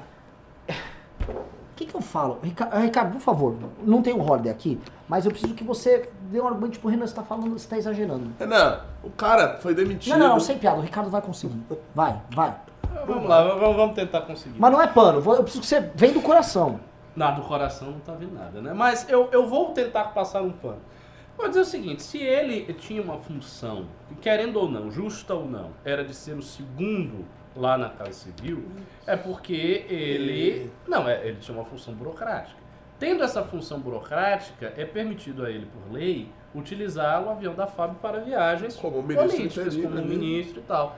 Então ele pode ter entendido isto. Ponto final. Ele fugiu Tipo, da lei? Ente... Não. Então, ele entendeu que ele estava dentro da lei, que ele podia utilizar o avião, que faz parte dos recursos que o Estado brasileiro dispõe para uma pessoa que está na posição burocrática que ele está. Ele estava nessa posição, aproveitou e fez a viagem. E- Ou seja, ele agiu exatamente como qualquer outro funcionário que estivesse na sua mesma posição. A diferença é que você, de forma maligna, de maneira cruel, porque você não gosta do presidente Bolsonaro, você está enfatizando este caso para dizer que, ah, mamação, mamada, não E- sei o quê. Mas é um caso de praxe de qualquer cara na posição dele. o que o, pre- e o- o que o presidente fez? Apenas. Apenas o, por- melhor, o melhor que eu pude, O olha. presidente, por não concordar com esse tipo de medida, foi seu nome. tirou né, o sujeito. tirou o sujeito daquela posição para que ele não possa ah, mais fazer viagens como essa. Mas ele se mantém no governo porque ele não tem nada que ah, pode se jogar contra ele. O que ele fez foi estritamente seguir a lei. Tá entendendo? Isso essa- foi, não, não, a gente construiu um argumento relativamente racional, não foi ruim o argumento não. Ih, ó, o Renato até calou a boquinha. Não, tô humilhado aqui. Tô humilhado. Vamos aceitar agora outros voos de, de, de, de caras de segundo escalão do governo De federal. ministro interino, não é segundo escalão. É, até pouca bosta, né? Do ministério que perdeu todas as prerrogativas, inclusive. O, o- Mas, Tá que era, né, mas que era Tá lá, necessário pra estar lá pra homologar o acordo. Pior que não foi Ah, nesse sim. Ele tava necessário pra homologar, é verdade. É. Óbvio que não. Pelo amor de Deus. Óbvio que não. Claro que foi, velho. Entendi. Ele, vou lá, ele precisava olhar ali também. Ou não, ele precisava ver os aspectos políticos da decisão que Ah, foi tô tomada. menosprezando o cara, o cara pode ser um gênio. Ele só resolveu o negócio da ilha por causa disso. Ele chegou, disseram, ó, o Vicentinho tá chegando. Aí Tipo, o Modi lá, ai meu é, Deus! o Modi tava lá. o Grande, Não, não, é, você é, aí não encarnação tô- de Arjuna. Não gostei dos termos, tô trazendo o homem aí. É. O homem tá vindo aí, vai forçar a O barra cara de vocês. chegou já com uma posição de Dalcino, Ah, yoga. caralho, Os mano. caras, uau! Blanca versus Dalcinha ali na luta, né? Mano, ele. Ele. Pera. Ele possui graduação em Direito no Instituto de Educação Superior de Brasília. Mestrado em Direito. Em Centro Universitário de Brasília. Me parece um cara que gosta de direito. É. Parça do Eduardo também. Pessoal, fiquem tranquilos, a mamata acabou. E como bem lembraram aqui no chat, né? Ah, não tem mensalão, mas foi o governo que mais distribuiu emendas na história do Brasil. Tá? Então, durmam com este barulho e. Emendas que, aliás, ele muito criticava na época do Temer. Que o Temer Sim. distribuiu um bocado de emenda pra passar a reforma. E eu lembro bem que o Bolsonaro meteu pau nas emendas. É, é é. Esse Congresso, ele xingou o Fernando Henrique. O Congresso não serve pra nada, é um mero garoto de recado do governo federal. Ele manda, eles aceitam porque tem emendas. Aí eu vou lá, plato com o talão de emenda lá. É foda, é foda. Eu não quero ser chato, gente. É que assim, a história vai se repetindo. Parece assim, se- eu- esse vídeo poderia estar sendo feito agora, uma live em 2003, 2004, com temas do governo PT. Vai estar sendo feito em 2025, em 2030. Não se prepare, essa vida inteira. Nós chegaremos lá. Um dia, um dia. Com o Partido Missão. Bora Vamos lá. seguir nos pimbas? Ah, deixa eu até me encontrar aqui, faz tempo. Ah, Anderley Pastrella mandou 10 reais. Eu gosto da Damares, ela é boa tiazona. E essa molecada não valoriza o sexo. Meter é algo sagrado. É, pois é, ainda que você não considere que seja sagrado, se você não achar que tem nada de sagrado, ainda assim, es- o sexo precoce é um problema. Fato. É verdade. Leandro Coller mandou 5 reais. Mas a efetividade de uma política pró-castidade para crianças tem grande chance de não dar em vários nadas. Tem, eu, eu concordo com você, tem grande chance de não dar em nada, vai depender muito de como ela fizer. Agora existe pelo menos um caso na literatura muito conhecido, no século XX, agora, né, de uma política pró-castidade que deu muito certo, que é o caso de Uganda. Eu já citei aqui e cito de novo. Que Uganda tinha é, números assustadores de epidemia de AIDS, de contaminação da AIDS, como a maior parte dos países da África subsaariana. E Uganda adotou, junto com uma bateria de métodos, não foi só isso, foram vários métodos que Uganda adotou, uma política de incentivo da castidade e incentivo eh, do sexo dentro do matrimônio, é verdade. E eles conseguiram mais do que diminuir mais do que a metade da quantidade de infectados no HIV. É o, é o caso mundial mais bem sucedido de combate ao HIV. Pode procurar no Aonde é Google mesmo? aí. Vocês- Uganda. Tem uns progressistas que vêm, que tentam dizer, não, não é bem assim, não sei o quê, tentam relativizar o caso de Uganda. Tentam dizer que as estatísticas não correspondem exatamente à verdade. O que não foi necessariamente a diminuição foi por, por conta disso. e desta tal. política. Mas você sabe quem é que escreveu sobre isso há muito tempo atrás? O Reinaldo Azevedo. Né? Ah, é, sobre isso. E quero, quero ver o que ele vai dizer da, da ministra Damares, né? Porque ele vai ter que ser coerente. Obscurantista. Ele disse isso. Ele Não, disse mas. Não, não pode, porque ele, é- eu lembro bem, ele- eu- aí aquele o Zanini também escreveu sobre isso, o da Folha, sobre o caso de Uganda. É um caso muito conhecido, Bota- podem bro- botar aí no Google, vocês vão ver. Ô louco. Vou atrás. Muda esse título aí, põe A Mamata Acabou. Vamos lembrar, a mamata acabou. Quando o Bolsonaro ganhou, um dos termos era A mamata acabou, porra! Vou voltar com armas. é, gays, lâmpadas, essas E coisas. teve bastante mamata ao longo desse um ano e pouquinho de governo, né? Teve bastante. Não, Teve uma mata. muita, teve uma mata. muita. Como disse Reinaldo Azevedo pro, pro Eduardo. Assim, vo- Rena- Ricardo Almeida, você viu o massacre do Reinaldo Azevedo pra cima do Eduardo? Não. Foi o maior esculacho que um homem público tomou nos últimos seis meses. Eu vi Sério? alguns sacolejos Não, não, fortes. não. Eu lembro de um cara que humilhou uma deputada, mas era uma reunião privada. É. É, infelizmente, esse, esse, esse um dia no próximo livro nosso vai ser contado. Ah, é. Nossa, isso vai. Eu, eu, eu quero ver, eu quero ver, eu vou olhar. É, humilhante. Ele falou: Você acha que eu sou da tua laia? Você que chamava Fabrício Queiroz de tio. Você que da sua família que comprou imóveis com rachadinha. 15 milhões. 15 milhões. Não é, não é co- coisinha, 15 milhões. É. Não brinco com o tio rei, não. viu? É, assim, é um cara assim, vocês podem discordar dele. Não arrumem uma briga com ele. É inteligente. Inteligência é um problema. Uns É poucos, verdade. né? poucos, poucos. É um problema mesmo, Renan. Leandro Coller mandou 5 reais. Ah, esse daí eu já li. Ah, nossa, zoou tudo aqui os pimbas. Calma aí. A Davi Sena mandou 2 dólares canadenses. Professor Cabum, sempre excelente. Qual o nome dele? Falar, meu nome, Ricardo. É isso aí. Pode me si- siga no Twitter. Prof. Ricardo MBL. É o Richard Cabum. Richard Cabum. Eu acho que eu vou mudar, vou botar um Cabum lá no, no Twitter. Mas eu não, eu não gosto de explorar demais esse, este apelido, porque é fica parecendo que eu tô sacaneando a minha própria religião, então me controlo um pouco. O Breno Sobral mandou 2 reais. O argumento da esquerda é a eficiência disso. Eu não me recordo quando ele mandou esse pimba, qual era o assunto. Ah, Caio Aguiar mandou 5 dólares. Hipocrisia. As crianças deveriam sim ter educação sexual profissional na escola e é óbvio que isso não significa que elas aprenderão a trepar. Cara, deveria. E aí, muita coisa deveria acontecer, mas você acha que as escolas conseguem dar educação sexual para as crianças a contento? Não consegue, cara, não E consegue. aí é melhor não ter. Não, não é que, que é questão de melhor não ter, ou ter ou não ter. É que na prática não faz diferença.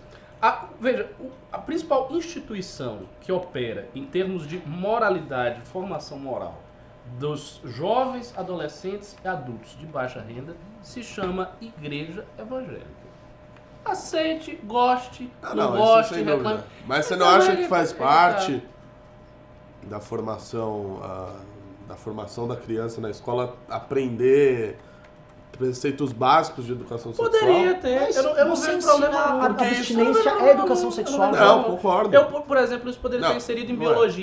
Em biologia. Não, a- não abstinência, mas assim, a questão do tempo, da maturidade corporal da mulher, Sim. da maturidade corporal do Era, homem. quando eu aprendi a época ainda vai era problema nenhum. ciências. Isso, não vejo problema nenhum de estar tá, na, tá na escola. Mas o que eu acho é o seguinte, que isso não será efetivo. Tenho medo de quem vai estar ensinando, do que vai estar sendo ministrado. Então aí vem várias outras questões. E a questão maior é a efetividade mesmo. Eu É, dei o aula problema na é o escola seguinte, pública um tempinho, por- eu via como é que era. Por causa de alguns excessos aí de muito de alguns professores, esse tema de educação sexual se Foi tornou demonizado. foi demonizado. É, hoje você vai uma professora lá ensinar, sei lá, como é que se faz um, um filho, né? Como é que. Sei lá, coisas básicas, não sei. O aparelho reprodutor do ser humano já tá É. dizendo, ah, que que a foi trap? Pedófila! Tá, existe isso. Paulo Freire. Ah, Marcos virou membro do canal. Valeu, Marcos. Ah, ah, verdade. Vou até começar aqui me desculpando. Foi mal, Ulisses, mas eu não tinha lido o pimbaço da noite. Pimba de 100 reais do Ulisses Júnior. Ele disse, fonte Olavo. Olha, Ulisses Júnior, sou muito fã. Ele é um artista. Ele é um artista do, do, do- Sim, é um cara que era do Movimento Brasil com Frango, junto com o Jair Zarabatana. Ele era o Gilson Raposa. Cara, eu nem acredito que é ele ainda. É ele, Cadê as antigas, então? Gilson Raposa, velho. Gilson Raposa? Gilson Raposa. Certeza? Gilson Raposa. Gênio. Ah, e o pimba seguinte foi do Rafael Ijol. Mandou 5 reais. Renan de Unicórnio combatendo o Satã Imperial de Bolsonaro de Gêmeos. Puta que pariu, mano. Minha armadurinha lá com o chifrinho de unicórnio tá, tá penando, toda rachada. Vou ter que levar lá pra Jamiel pro mundo consertar. Tá Ricardo foda. disse que o, nosso, que o Renan é o nosso ceia. Mas é, não falei isso pra ele. Pois é, eu tô até tentando pensar nessa história aí, porque fez sentido mesmo. Você, você se sacrifica pelo MBL. E outra coisa, mano, olha esses meteoros aqui, que rápidos. Ninguém conseguiu ver. Caraca! Você viu? Eu gosto daquele episódio que o Seiya, ele dá o cometa de Pegasus. Porra, o primeiro cometa? Que é o... Ele deu, sabe ele vai ele rodando deu? assim. Ele deu logo no Mist de lagarto. um cabo de prata bem gaysão. Uh, o Ulisses Júnior mandou mais 5 reais. Passar, passar um pano. Não, perdão, perdão. Ele mandou mais 5 reais. Gil Cebola patriótico, ele só disse isso. Depois ele mandou mais 5 reais. Passar um pano. A função dele era muito importante no governo. Ele deixava as melhores ondas para o Eduardo e os melhores boys para o Carluxo. Isso aí é um bom amigo da família Bolsonaro. Ele também deixava os melhores negócios pra Flávio Bolsonaro. Uma curiosidade, qual, é o golpe mais forte do Seiya? Assim, o, o Seiya, É o meteoro. é, ele tem versões. Ele tem o cometa de Pegasus, o turbilhão de Pegasus. Turbilhão de Pegasus. Que ele pega o cara por trás e, e cai com o cara. Hum. Mas o clássico é o meteoro, e assim, o clássico mesmo é você ficar aumentando a velocidade do meteoro muito, e aí você começa a acertar os caras. O Seiya é um cara com golpes muito simples. É igual o Aioria de Leão, É um com a cápsula do poder. É, não, assim, ele tem um soco que é rápido. É isso. Não tem um golpe fantasma do Ikki que destrói a cabeça, uma corrente que não sei o quê. Não tem a cólera do dragão. Ah, o Dragão também é bem basicão. É bem básico, né? O Shiryu era um lutador mais... Mesmo gênero. Uh, Leonardo Aris Barbosa mandou 5 reais. É o Vicentinho, pai. Poxa, meu brother, a gente brincava de espada quando era criança, pai. Íamos fazer uma orgia com indianas, mas sou gay não, tá? Mas não sou gay não, tá? Acho que não, né? Porque você sabe que, às vezes, conhecendo os- o- a inteligência do Carluxo, ele deve falar, caralho, na Índia deve ter muito índio. E aí ele deve ter. Vicente! Meu Deus. Nossa. Piada do Pedreiro. E agora o último pimba, por enquanto. Maicon Klippel mandou 5 reais. Colocando o Moro no STF não seria ruim pro governo? Quem pode substituir? Por que, o S... Por que ele no, S... no STF tira Moro para 2022 e coloca Flaviano no MJSP? Coloca um Flaviano no MJSP. Um Flaviano. É, eu acho que ele vai colocar um Flaviano no STF, né? É, vamos ser claro, vamos lá, pessoal. Porque é, não convém, pra quem quer impunidade, colocar Moro lá. Hoje vai sair o Celso de Mello. Saindo o Celso de Mello, você.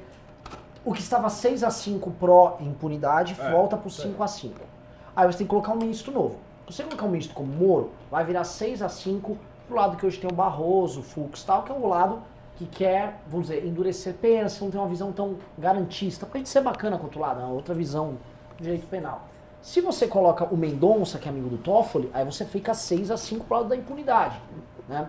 O Bolsonaro, todas as demonstrações ao longo do último ano vão na linha de que ele está todo junto com a turma da impunidade. Aras na PGR vai nessa linha, o próprio Mendonça na AGU, o Jorge Oliveira, que é amigo do Bolsonaro, também atuando nessa, com essa mesma turma, o juiz de garantias, o fim do COAF, vai tudo nessa linha. Indo tudo nessa linha, presume-se que, baseado nesse acordo de governo, ficou de 4 para o Centrão e de 4 para o Supremo, ele vai colocar um ministro supremo alinhado com esse acordo. Se não, meu querido, o bicho vai pegar para ele. Vai pegar. Então, eu acho que o Moro tá nessa encruzilhada aí, de não ser indicado, e não sendo indicado, o único caminho dele é ser candidato a presidente. Ricardo Almeida, Renato, alguém quer comentar? Não, é, é isso mesmo. Vai, vai bem na linha daquela, daquela análise que eu fiz aqui. Uh, tem mais um pimba aqui do Ulisses Júnior, acabou de pimbar. O Mu não vai arrumar tua armadura, Renan, pois com esse nome ele obviamente é Bolsominion. Como é que é?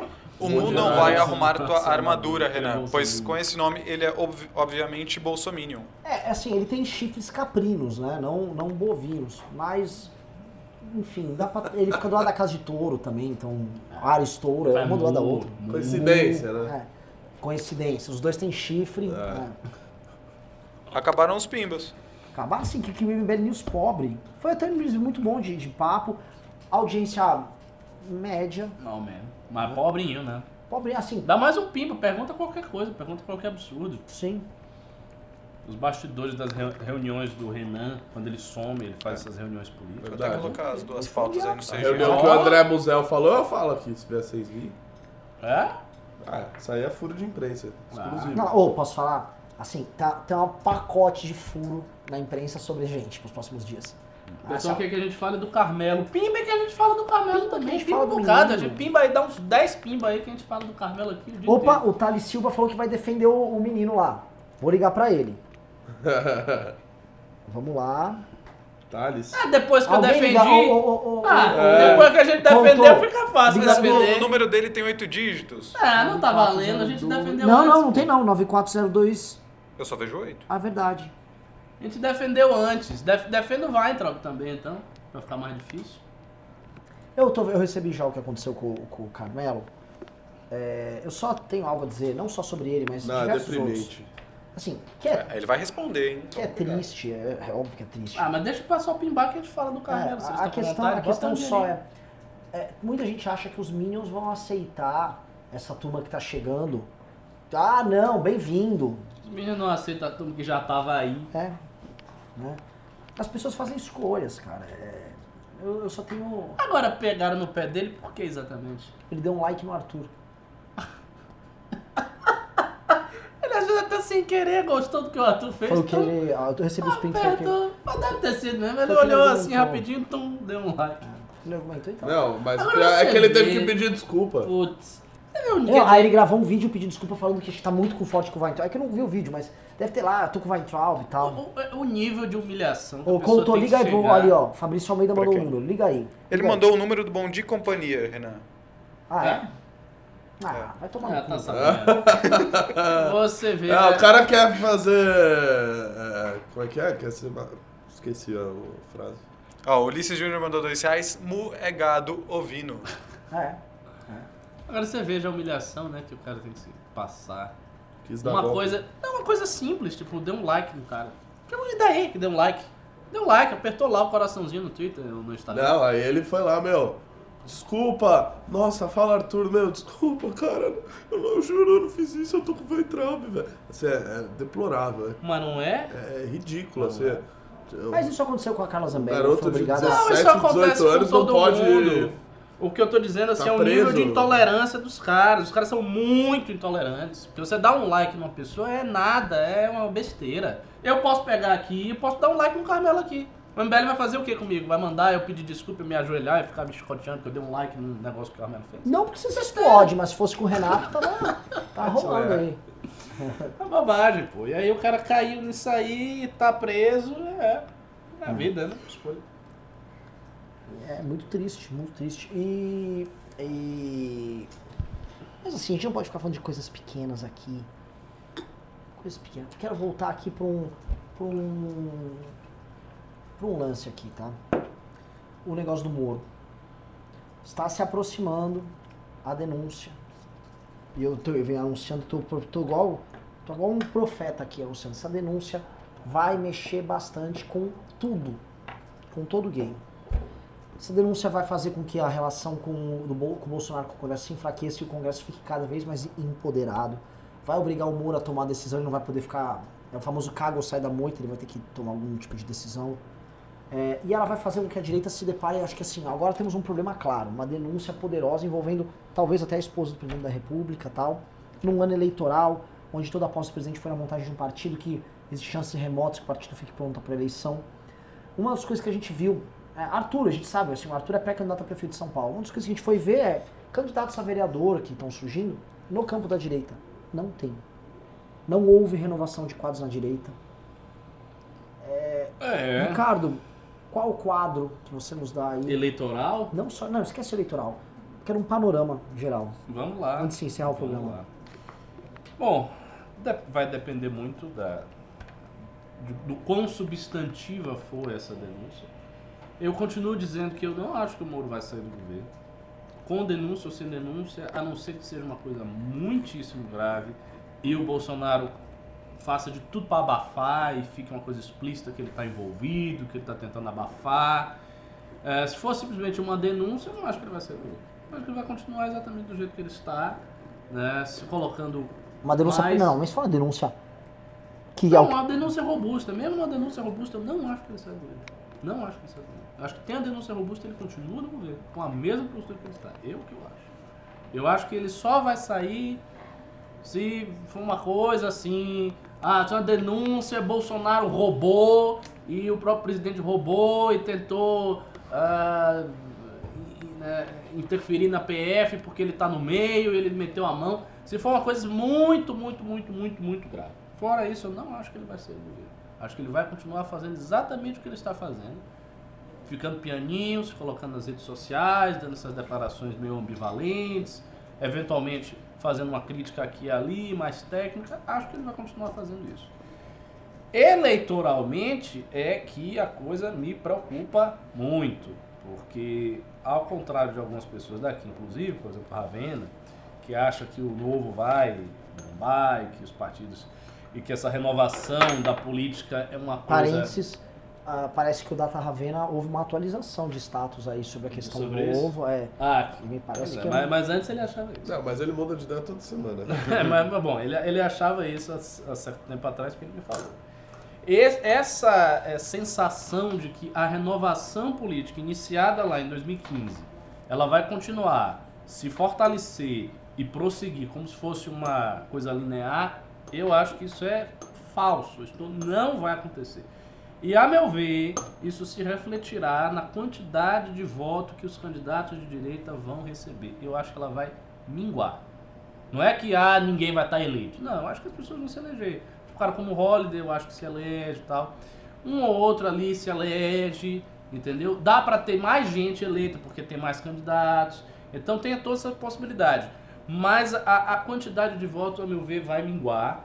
É, a, o- a militância espontânea, o esforço das pessoas de colocar os seus candidatos prediletos vai diminuir. As pessoas não vão fazer muito esforço.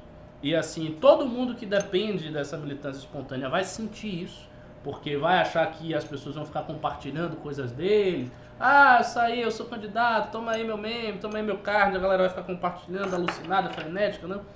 Não acho que isso vai acontecer, eu acho que muita gente vai ficar cagando pra isso. Vai receber o material, vai olhar, vai dizer bacana, vai votar ele só e olhe lá se vai. Às vezes vai dar, nem vai querer votar. É, acho que quantidade, se tiver muito candidato, isso vai ser ruim. Muito candidato eu acho ruim, porque vai dividir muito voto, que não é um voto que se multiplica eternamente. Então acho que tem que ter um esquadrinhamento da quantidade de voto que se acha, fazer uma estimativa da quantidade a partir das redes sociais, da eleição municipal passada, fazer um cálculo ali e ver a quantidade de candidatos que tem que ter, organizar isso de alguma maneira, até com outros grupos da direita porque senão corre o risco de todo mundo ter um pouco de voto e ninguém ir para lugar nenhum. E acho que o cenário vai ser esse, não vai ser um cenário legal não. Vai ser um cenário ruim de desmobilização, de enfraquecimento da direita e acho que as forças do centro, as forças mais tradicionais vão proporcionalmente se beneficiar nesse processo. Olha, é que assim, é- essa é uma leitura bem interessante. Eu tive uma conversa sobre isso ontem. Porque, beleza, eu não consigo imaginar essa mesma pessoa que votou na direita na última eleição pegando aquele candidato tipo, vote João, mais saúde e educação. É, a maior parte das pessoas não consegue imaginar, tipo, qual seria a razão deste cara tirar um voto que é ideológico e votar nesse candidato João. Porque se o João não mudou. né? O. João, o, João, o João, o velho candidato, vamos chamar o candidato do Partido Certo. Políticos. Eu, vou- eu vou argumentar da seguinte maneira. Existem níveis de engajamento e níveis ah, desse. Como que você. de- dessa energia ideológica que a gente está mencionando. Uma coisa é um cara que acompanha o trabalho da direita, não sei o que, não sei o que, que ele tem. Não, eu votei no Holiday, eu votei no cara do novo, porque esse é o cara, papapá, ele me representa tal, votei, votei com firmeza. Outra coisa é o cara que está na periferia desse processo, que às vezes achou o candidato interessante, viu ali, não pensou, não refletiu muito, não acompanhou muito tal. Ah, é bacana, ele é contra a corrupção tal, votou. Esse cara que está mais distante aqui, primeiro, ele pode não ser tão atingido pelo material quanto ele foi antes. Segundo, ele pode estar nas redes sociais, por exemplo, ele está nas redes sociais, mas ele pode não estar acompanhando. Aí ele vai saber, ah, ah, tem um candidato aqui que é de direita. Terceiro, é, tem que ver o motivo que o levou a fazer esse voto. Ele pode achar, inclusive, e eu acho que muita gente acha isso, que essa renovação política não renovou grande coisa. E tipo, tá a mesma coisa e tal. O eleitorado do Bolsonaro, parte do eleitorado que ele perdeu, ele pode ter perdido simplesmente porque as pessoas acham que ele não tá fazendo nada. Entendeu? Eu, tô- eu não tô dizendo que os candidatos. Veja, eu não tô dizendo que os vereadores que estão eleitos da direita não estão fazendo nada. Tô falando da percepção do cidadão médio. Ele pode achar que está mais ou menos a mesma coisa, tendo tido uma esperança muito grande de uma coisa muito diferente que ele não viu. Aí ele chegou, viu uma propaganda de um cara mais tradicional, que ele acha que não é um cara ultra corrupto, tá? Ele pode votar nesse cara. Tipo o Bruno. Covas, o atual prefeito de São Paulo. Não, o Bruno Covas é muito ruim, né? Não sei. É, eu não, eu não sei. Eu não conheço a política paulista. Quando eu cheguei aqui, eu fiz, eu fiz pergunta: o que, que você acha do prefeito? Todas as pessoas disseram horrível. Não vi ninguém elogiando o cara. Ninguém, nenhuma única pessoa. E eu fiz várias perguntas para um bocado de gente. Sempre que eu entrava no Uber, eu perguntava: o que você acha do prefeito? Não, prefeito agora tá você falou que você tem que renovar. É, eu tenho que renovar. Eu tenho que voltar a fazer essa pesquisa ele se tornou opinião. muito mais conhecido. Ah, pois é. Eu Registro tinha o meu. Data Uber e o Data Uber era tétrico. Tudo que eu perguntava sobre o prefeito, a galera dizia que era uma Ah, merda. mas talvez o. Uber ainda seja, né? Porque ele não fez nenhum aceno É, não sei, não sei. É, aí eu, eu, eu vou ver se o cara se fortalece. Agora ele tá bem, assim, com os partidos, né? Tá com aliança forte e tudo mais. É, porque os- uma aliança muito programática, tá? De partidos que acreditam num projeto de centro social-democrata, né? Que entendem isso e somente por isso, não por cargos, Não, subprefeituras, imagine, secretarias, imagine. empresas estatais se juntaram a ele. É um negócio muito tranquilo, ele não teve que ceder ali a autonomia da gestão dele para partidos, né? Colocar corruptos de outros partidos em determinados postos, imagina. É, assim, pode ser que eu esteja também enganado, que eu esteja sendo excessivamente pessimista, me levando pela impressão do que está sendo o Bolsonaro e tal, e pode ser que seja o contrário. Pode ser que a renovação continue, que seja forte, que muita gente mesmo se eleja dentro do campo da direita, que isso não afete o eleitorado. Eu espero que eu esteja errado. E isto que eu, que eu tô falando aqui, como hipótese suplementar, aconteça. Vamos ver, a gente não tá tão longe, né? A gente já tá em 2020. A gente vai ver, daqui a pouco vai ser a eleição. O YouTube começa a jogar aí. Sim. Eu acho o seguinte, a- a- os candidatos, todos da direita, eles têm que fazer um trabalho muito consistente. Não ficar com esperança, do, sabe, a esperança, a espera de um milagre. Que o cara vai, ah, não, mas eu sou meio famoso, eu tô em rede social aqui, vamos lá, e aí na hora assim a gente vê e o voto vai aparecer. Mas e será que as aparecer. pessoas premiam a consistência? Depende. Eu, Eu acho eu- que vou, isso eu veja, tenho certeza que não. eu- mas eu não tô falando de consistência ideológica. Não, não. Não, trabalho. consistência de trabalho, Trabalho. mesmo. Eu vou dar um exemplo. Deputados muito consistentes. Rogério Marinho, consistente. Não, Não é isso. Eu não estou falando do trabalho do cara lá. Eu estou falando do trabalho de voto, de captação de voto. Ele também fez esse. Mas aí Teve ele. todas as emendas possíveis. Todos, todo mundo. Eu sei, mas- mas não aí precisa ele- nem ir tão longe assim, os- é, sei Mas lá. ele, deputado- tá, ele tava naquele ano miraculoso em que Bolsonaro colocou 51 malucos que eram pessoas absolutamente. O cara que fazia um hambúrguer com o nome dele e ele botou. Aqui, eu, aquilo ali eu acho que não vai se repetir mais. Então muita gente, essa galera tradicional que também teve as, as cabeças tudo decepada, foi uma coisa sui generis. Aconteceu ali só. Eu não acho que o Bolsonaro vai conseguir isso em 2022, não acho. E pode ser que muita gente que caiu volte. Volte, esses caras comecem, consigam retornar. Vamos Pois ver. bem, pessoal. Não Tivemos mais um pimba, tá? Ah, teve, teve. Não teve pimba esse programa? Mais dois pimbas, na verdade. Ah. Posso ler?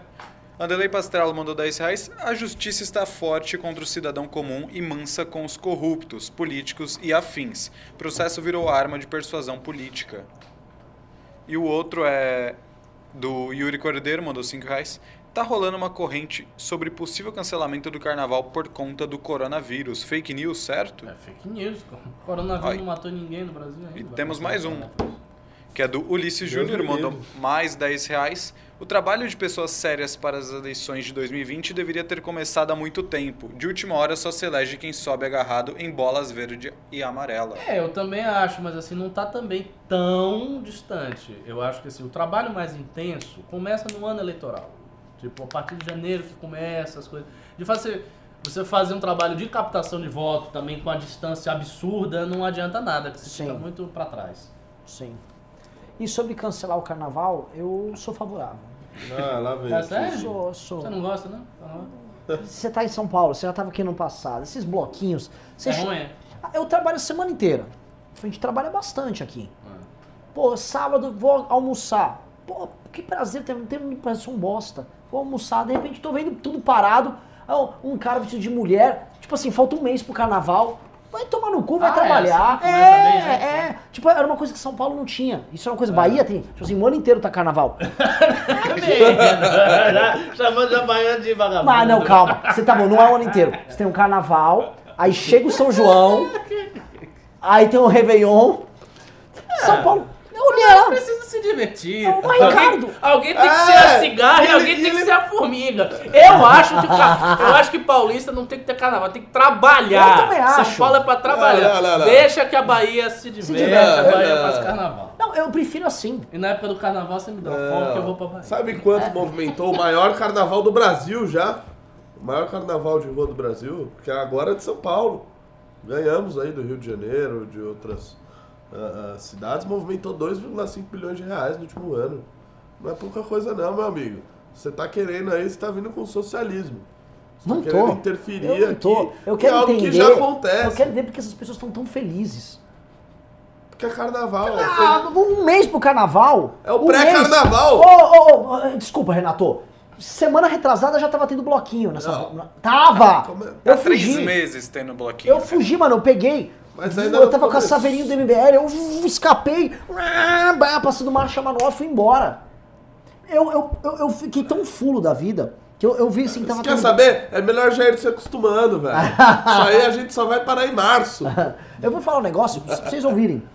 Eu fiquei tão mal com o bloquinho que, que teria ali, que eu vi o bloquinho lá, eu fui pra rodoviária. E falei, eu vou pra qualquer lugar. Fui pra Poços de Caldas em Minas Gerais. Do nada? Do nada. Eu peguei um É, busão, eu fiquei. Eu já- Vou pra onde? Sei lá, vamos, pra Minas Gerais. Eu fui. Eu peguei um ônibus e eu fui embora. Cheguei lá, não tinha Não, você hotel. foi com segundas intenções. né? Não tem. Minha, minha primeira e minha segunda intenção era escrever a coluna lá pra Gazeta do Povo tranquilo e fugir. E falei, eu ia pra Vinhedo. Falei, não, vou, vou longe, Poços de Calvá. É isso. Eu, eu não gosto dessas coisas. Você se tiver. Você fica lá tudo terateté, teteté, dançando. Pá, pá, é o que o Ricardo fala. Paulista tem que ficar trabalhando. Que isso. Tem que ter um burnout, morrer de trabalhar. É isso. Burnout é uma festa também. Não, tá, tá de boa. Agora sim, eu sou baiano, né? Na época do carnaval, vamos parar aqui com o MBL, não precisa de MBL aqui. Ó, nem ó, Arthur, Mundial. Arthur, Arthur, atenção. Arthur ao vivo, bota aí o título, Arthur ao vivo. Já tá. Alô, mamãe falei? Coloca perto dela Seguinte, pera, Arthur, você tá ao vivo aqui no MBL News, é bem rapidinho. É bem rápido. É o seguinte, você convidou o Eduardo Bolsonaro para um debate, certo? Sim. De boa fé, pô, Eduardo, vamos debater tal.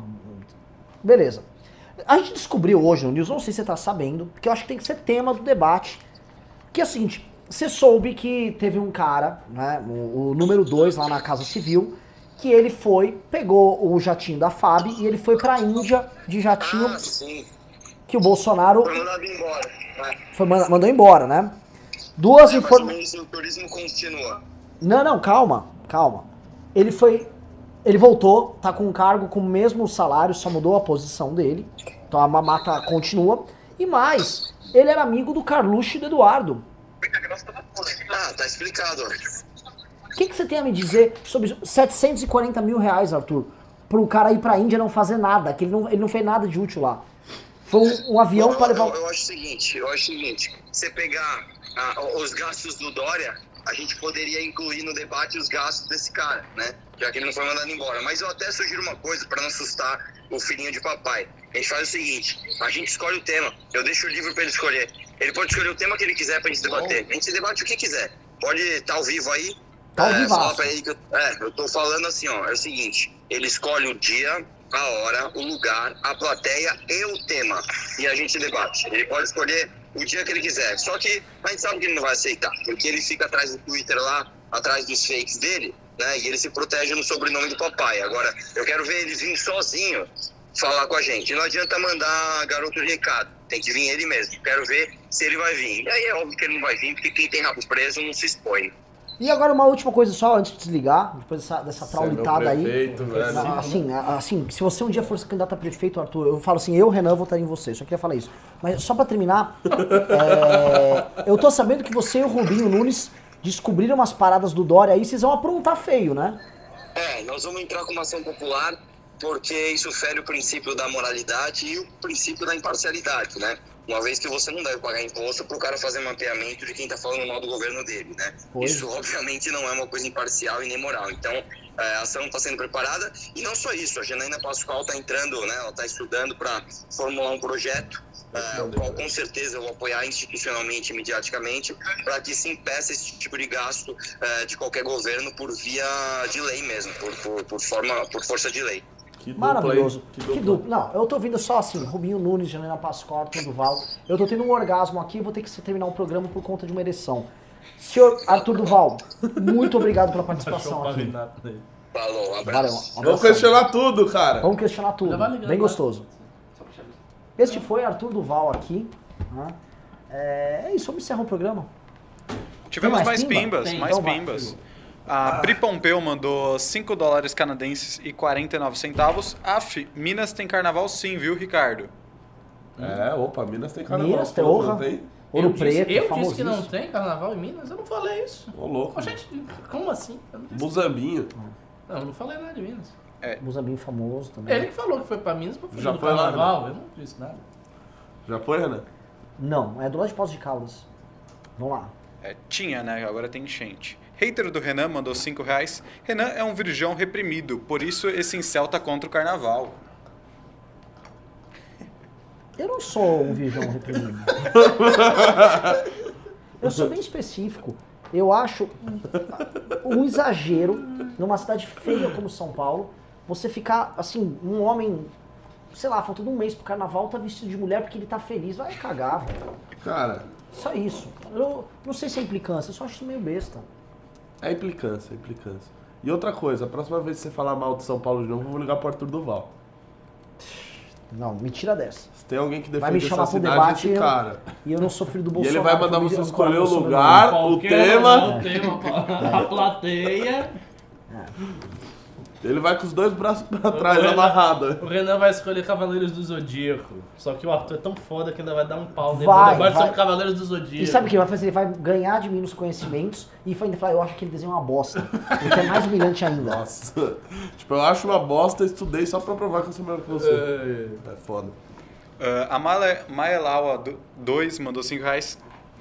Ah, calma aí. Discord MBL foi meado pelo Ricardo. Ah, vou pedir pra fazer um aqui no Núcleo de São Paulo e refutar carinhosamente a opinião do nosso professor Cabum. Sobre o quê? Mas assim, O Discord tive do MBL. Eu não tive nenhuma opinião negativa sobre o Discord. O que eu falei é o seguinte, ele era usado pelo MBL estudantil e é um- uma plataforma de debate, assim, muito interativa.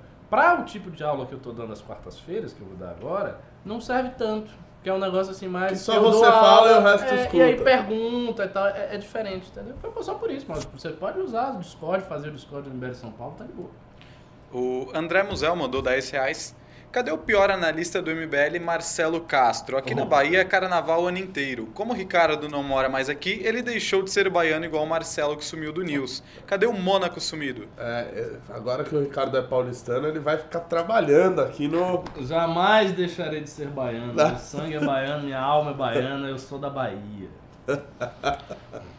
E agora sim, o último Pimba da Eu vou Noite. começar a imitar o Ricardo, viu? Que eu tô pegando os trejeitos dele. Ih, rapaz, eu tenho, tenho que mudar aqui então. Não, ser- Não! É. não, não fala assim não, não fala assim não, não vem não. Não, é, eu sou o quê? Sérgio Moro, né? isso. Não, Sérgio, Sérgio Moro, não. Não é. É que. Seria Sérgio Moro baiano? Maelaua 2 mandou 5 reais. Agora sim, último pimba, hein? Ah, alguém do núcleo fala para me colocarem no grupo de redes, por favor, antes que eu passe mais vergonha sendo refutado de volta. Quem? Não entendi Ah, nada.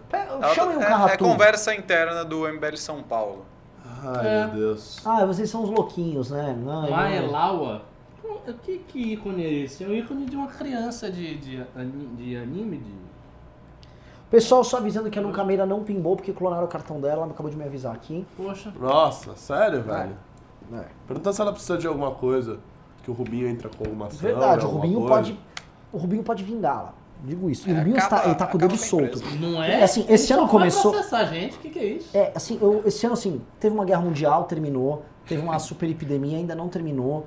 É, teve um nazista, teve o retorno do nazismo. E teve o Rubinho. E o Rubinho processou, assim, muita Eu gente. pensei que o Rubinho E me fosse... processou. Eu pensei que o Rubinho fosse processar o Irã na corte de Haia. É isso aí, acabaram. Então, acabou? Então, sob o sempre auspicioso olhar do mestre Alessander Mônaco, dou este programa por encerrado.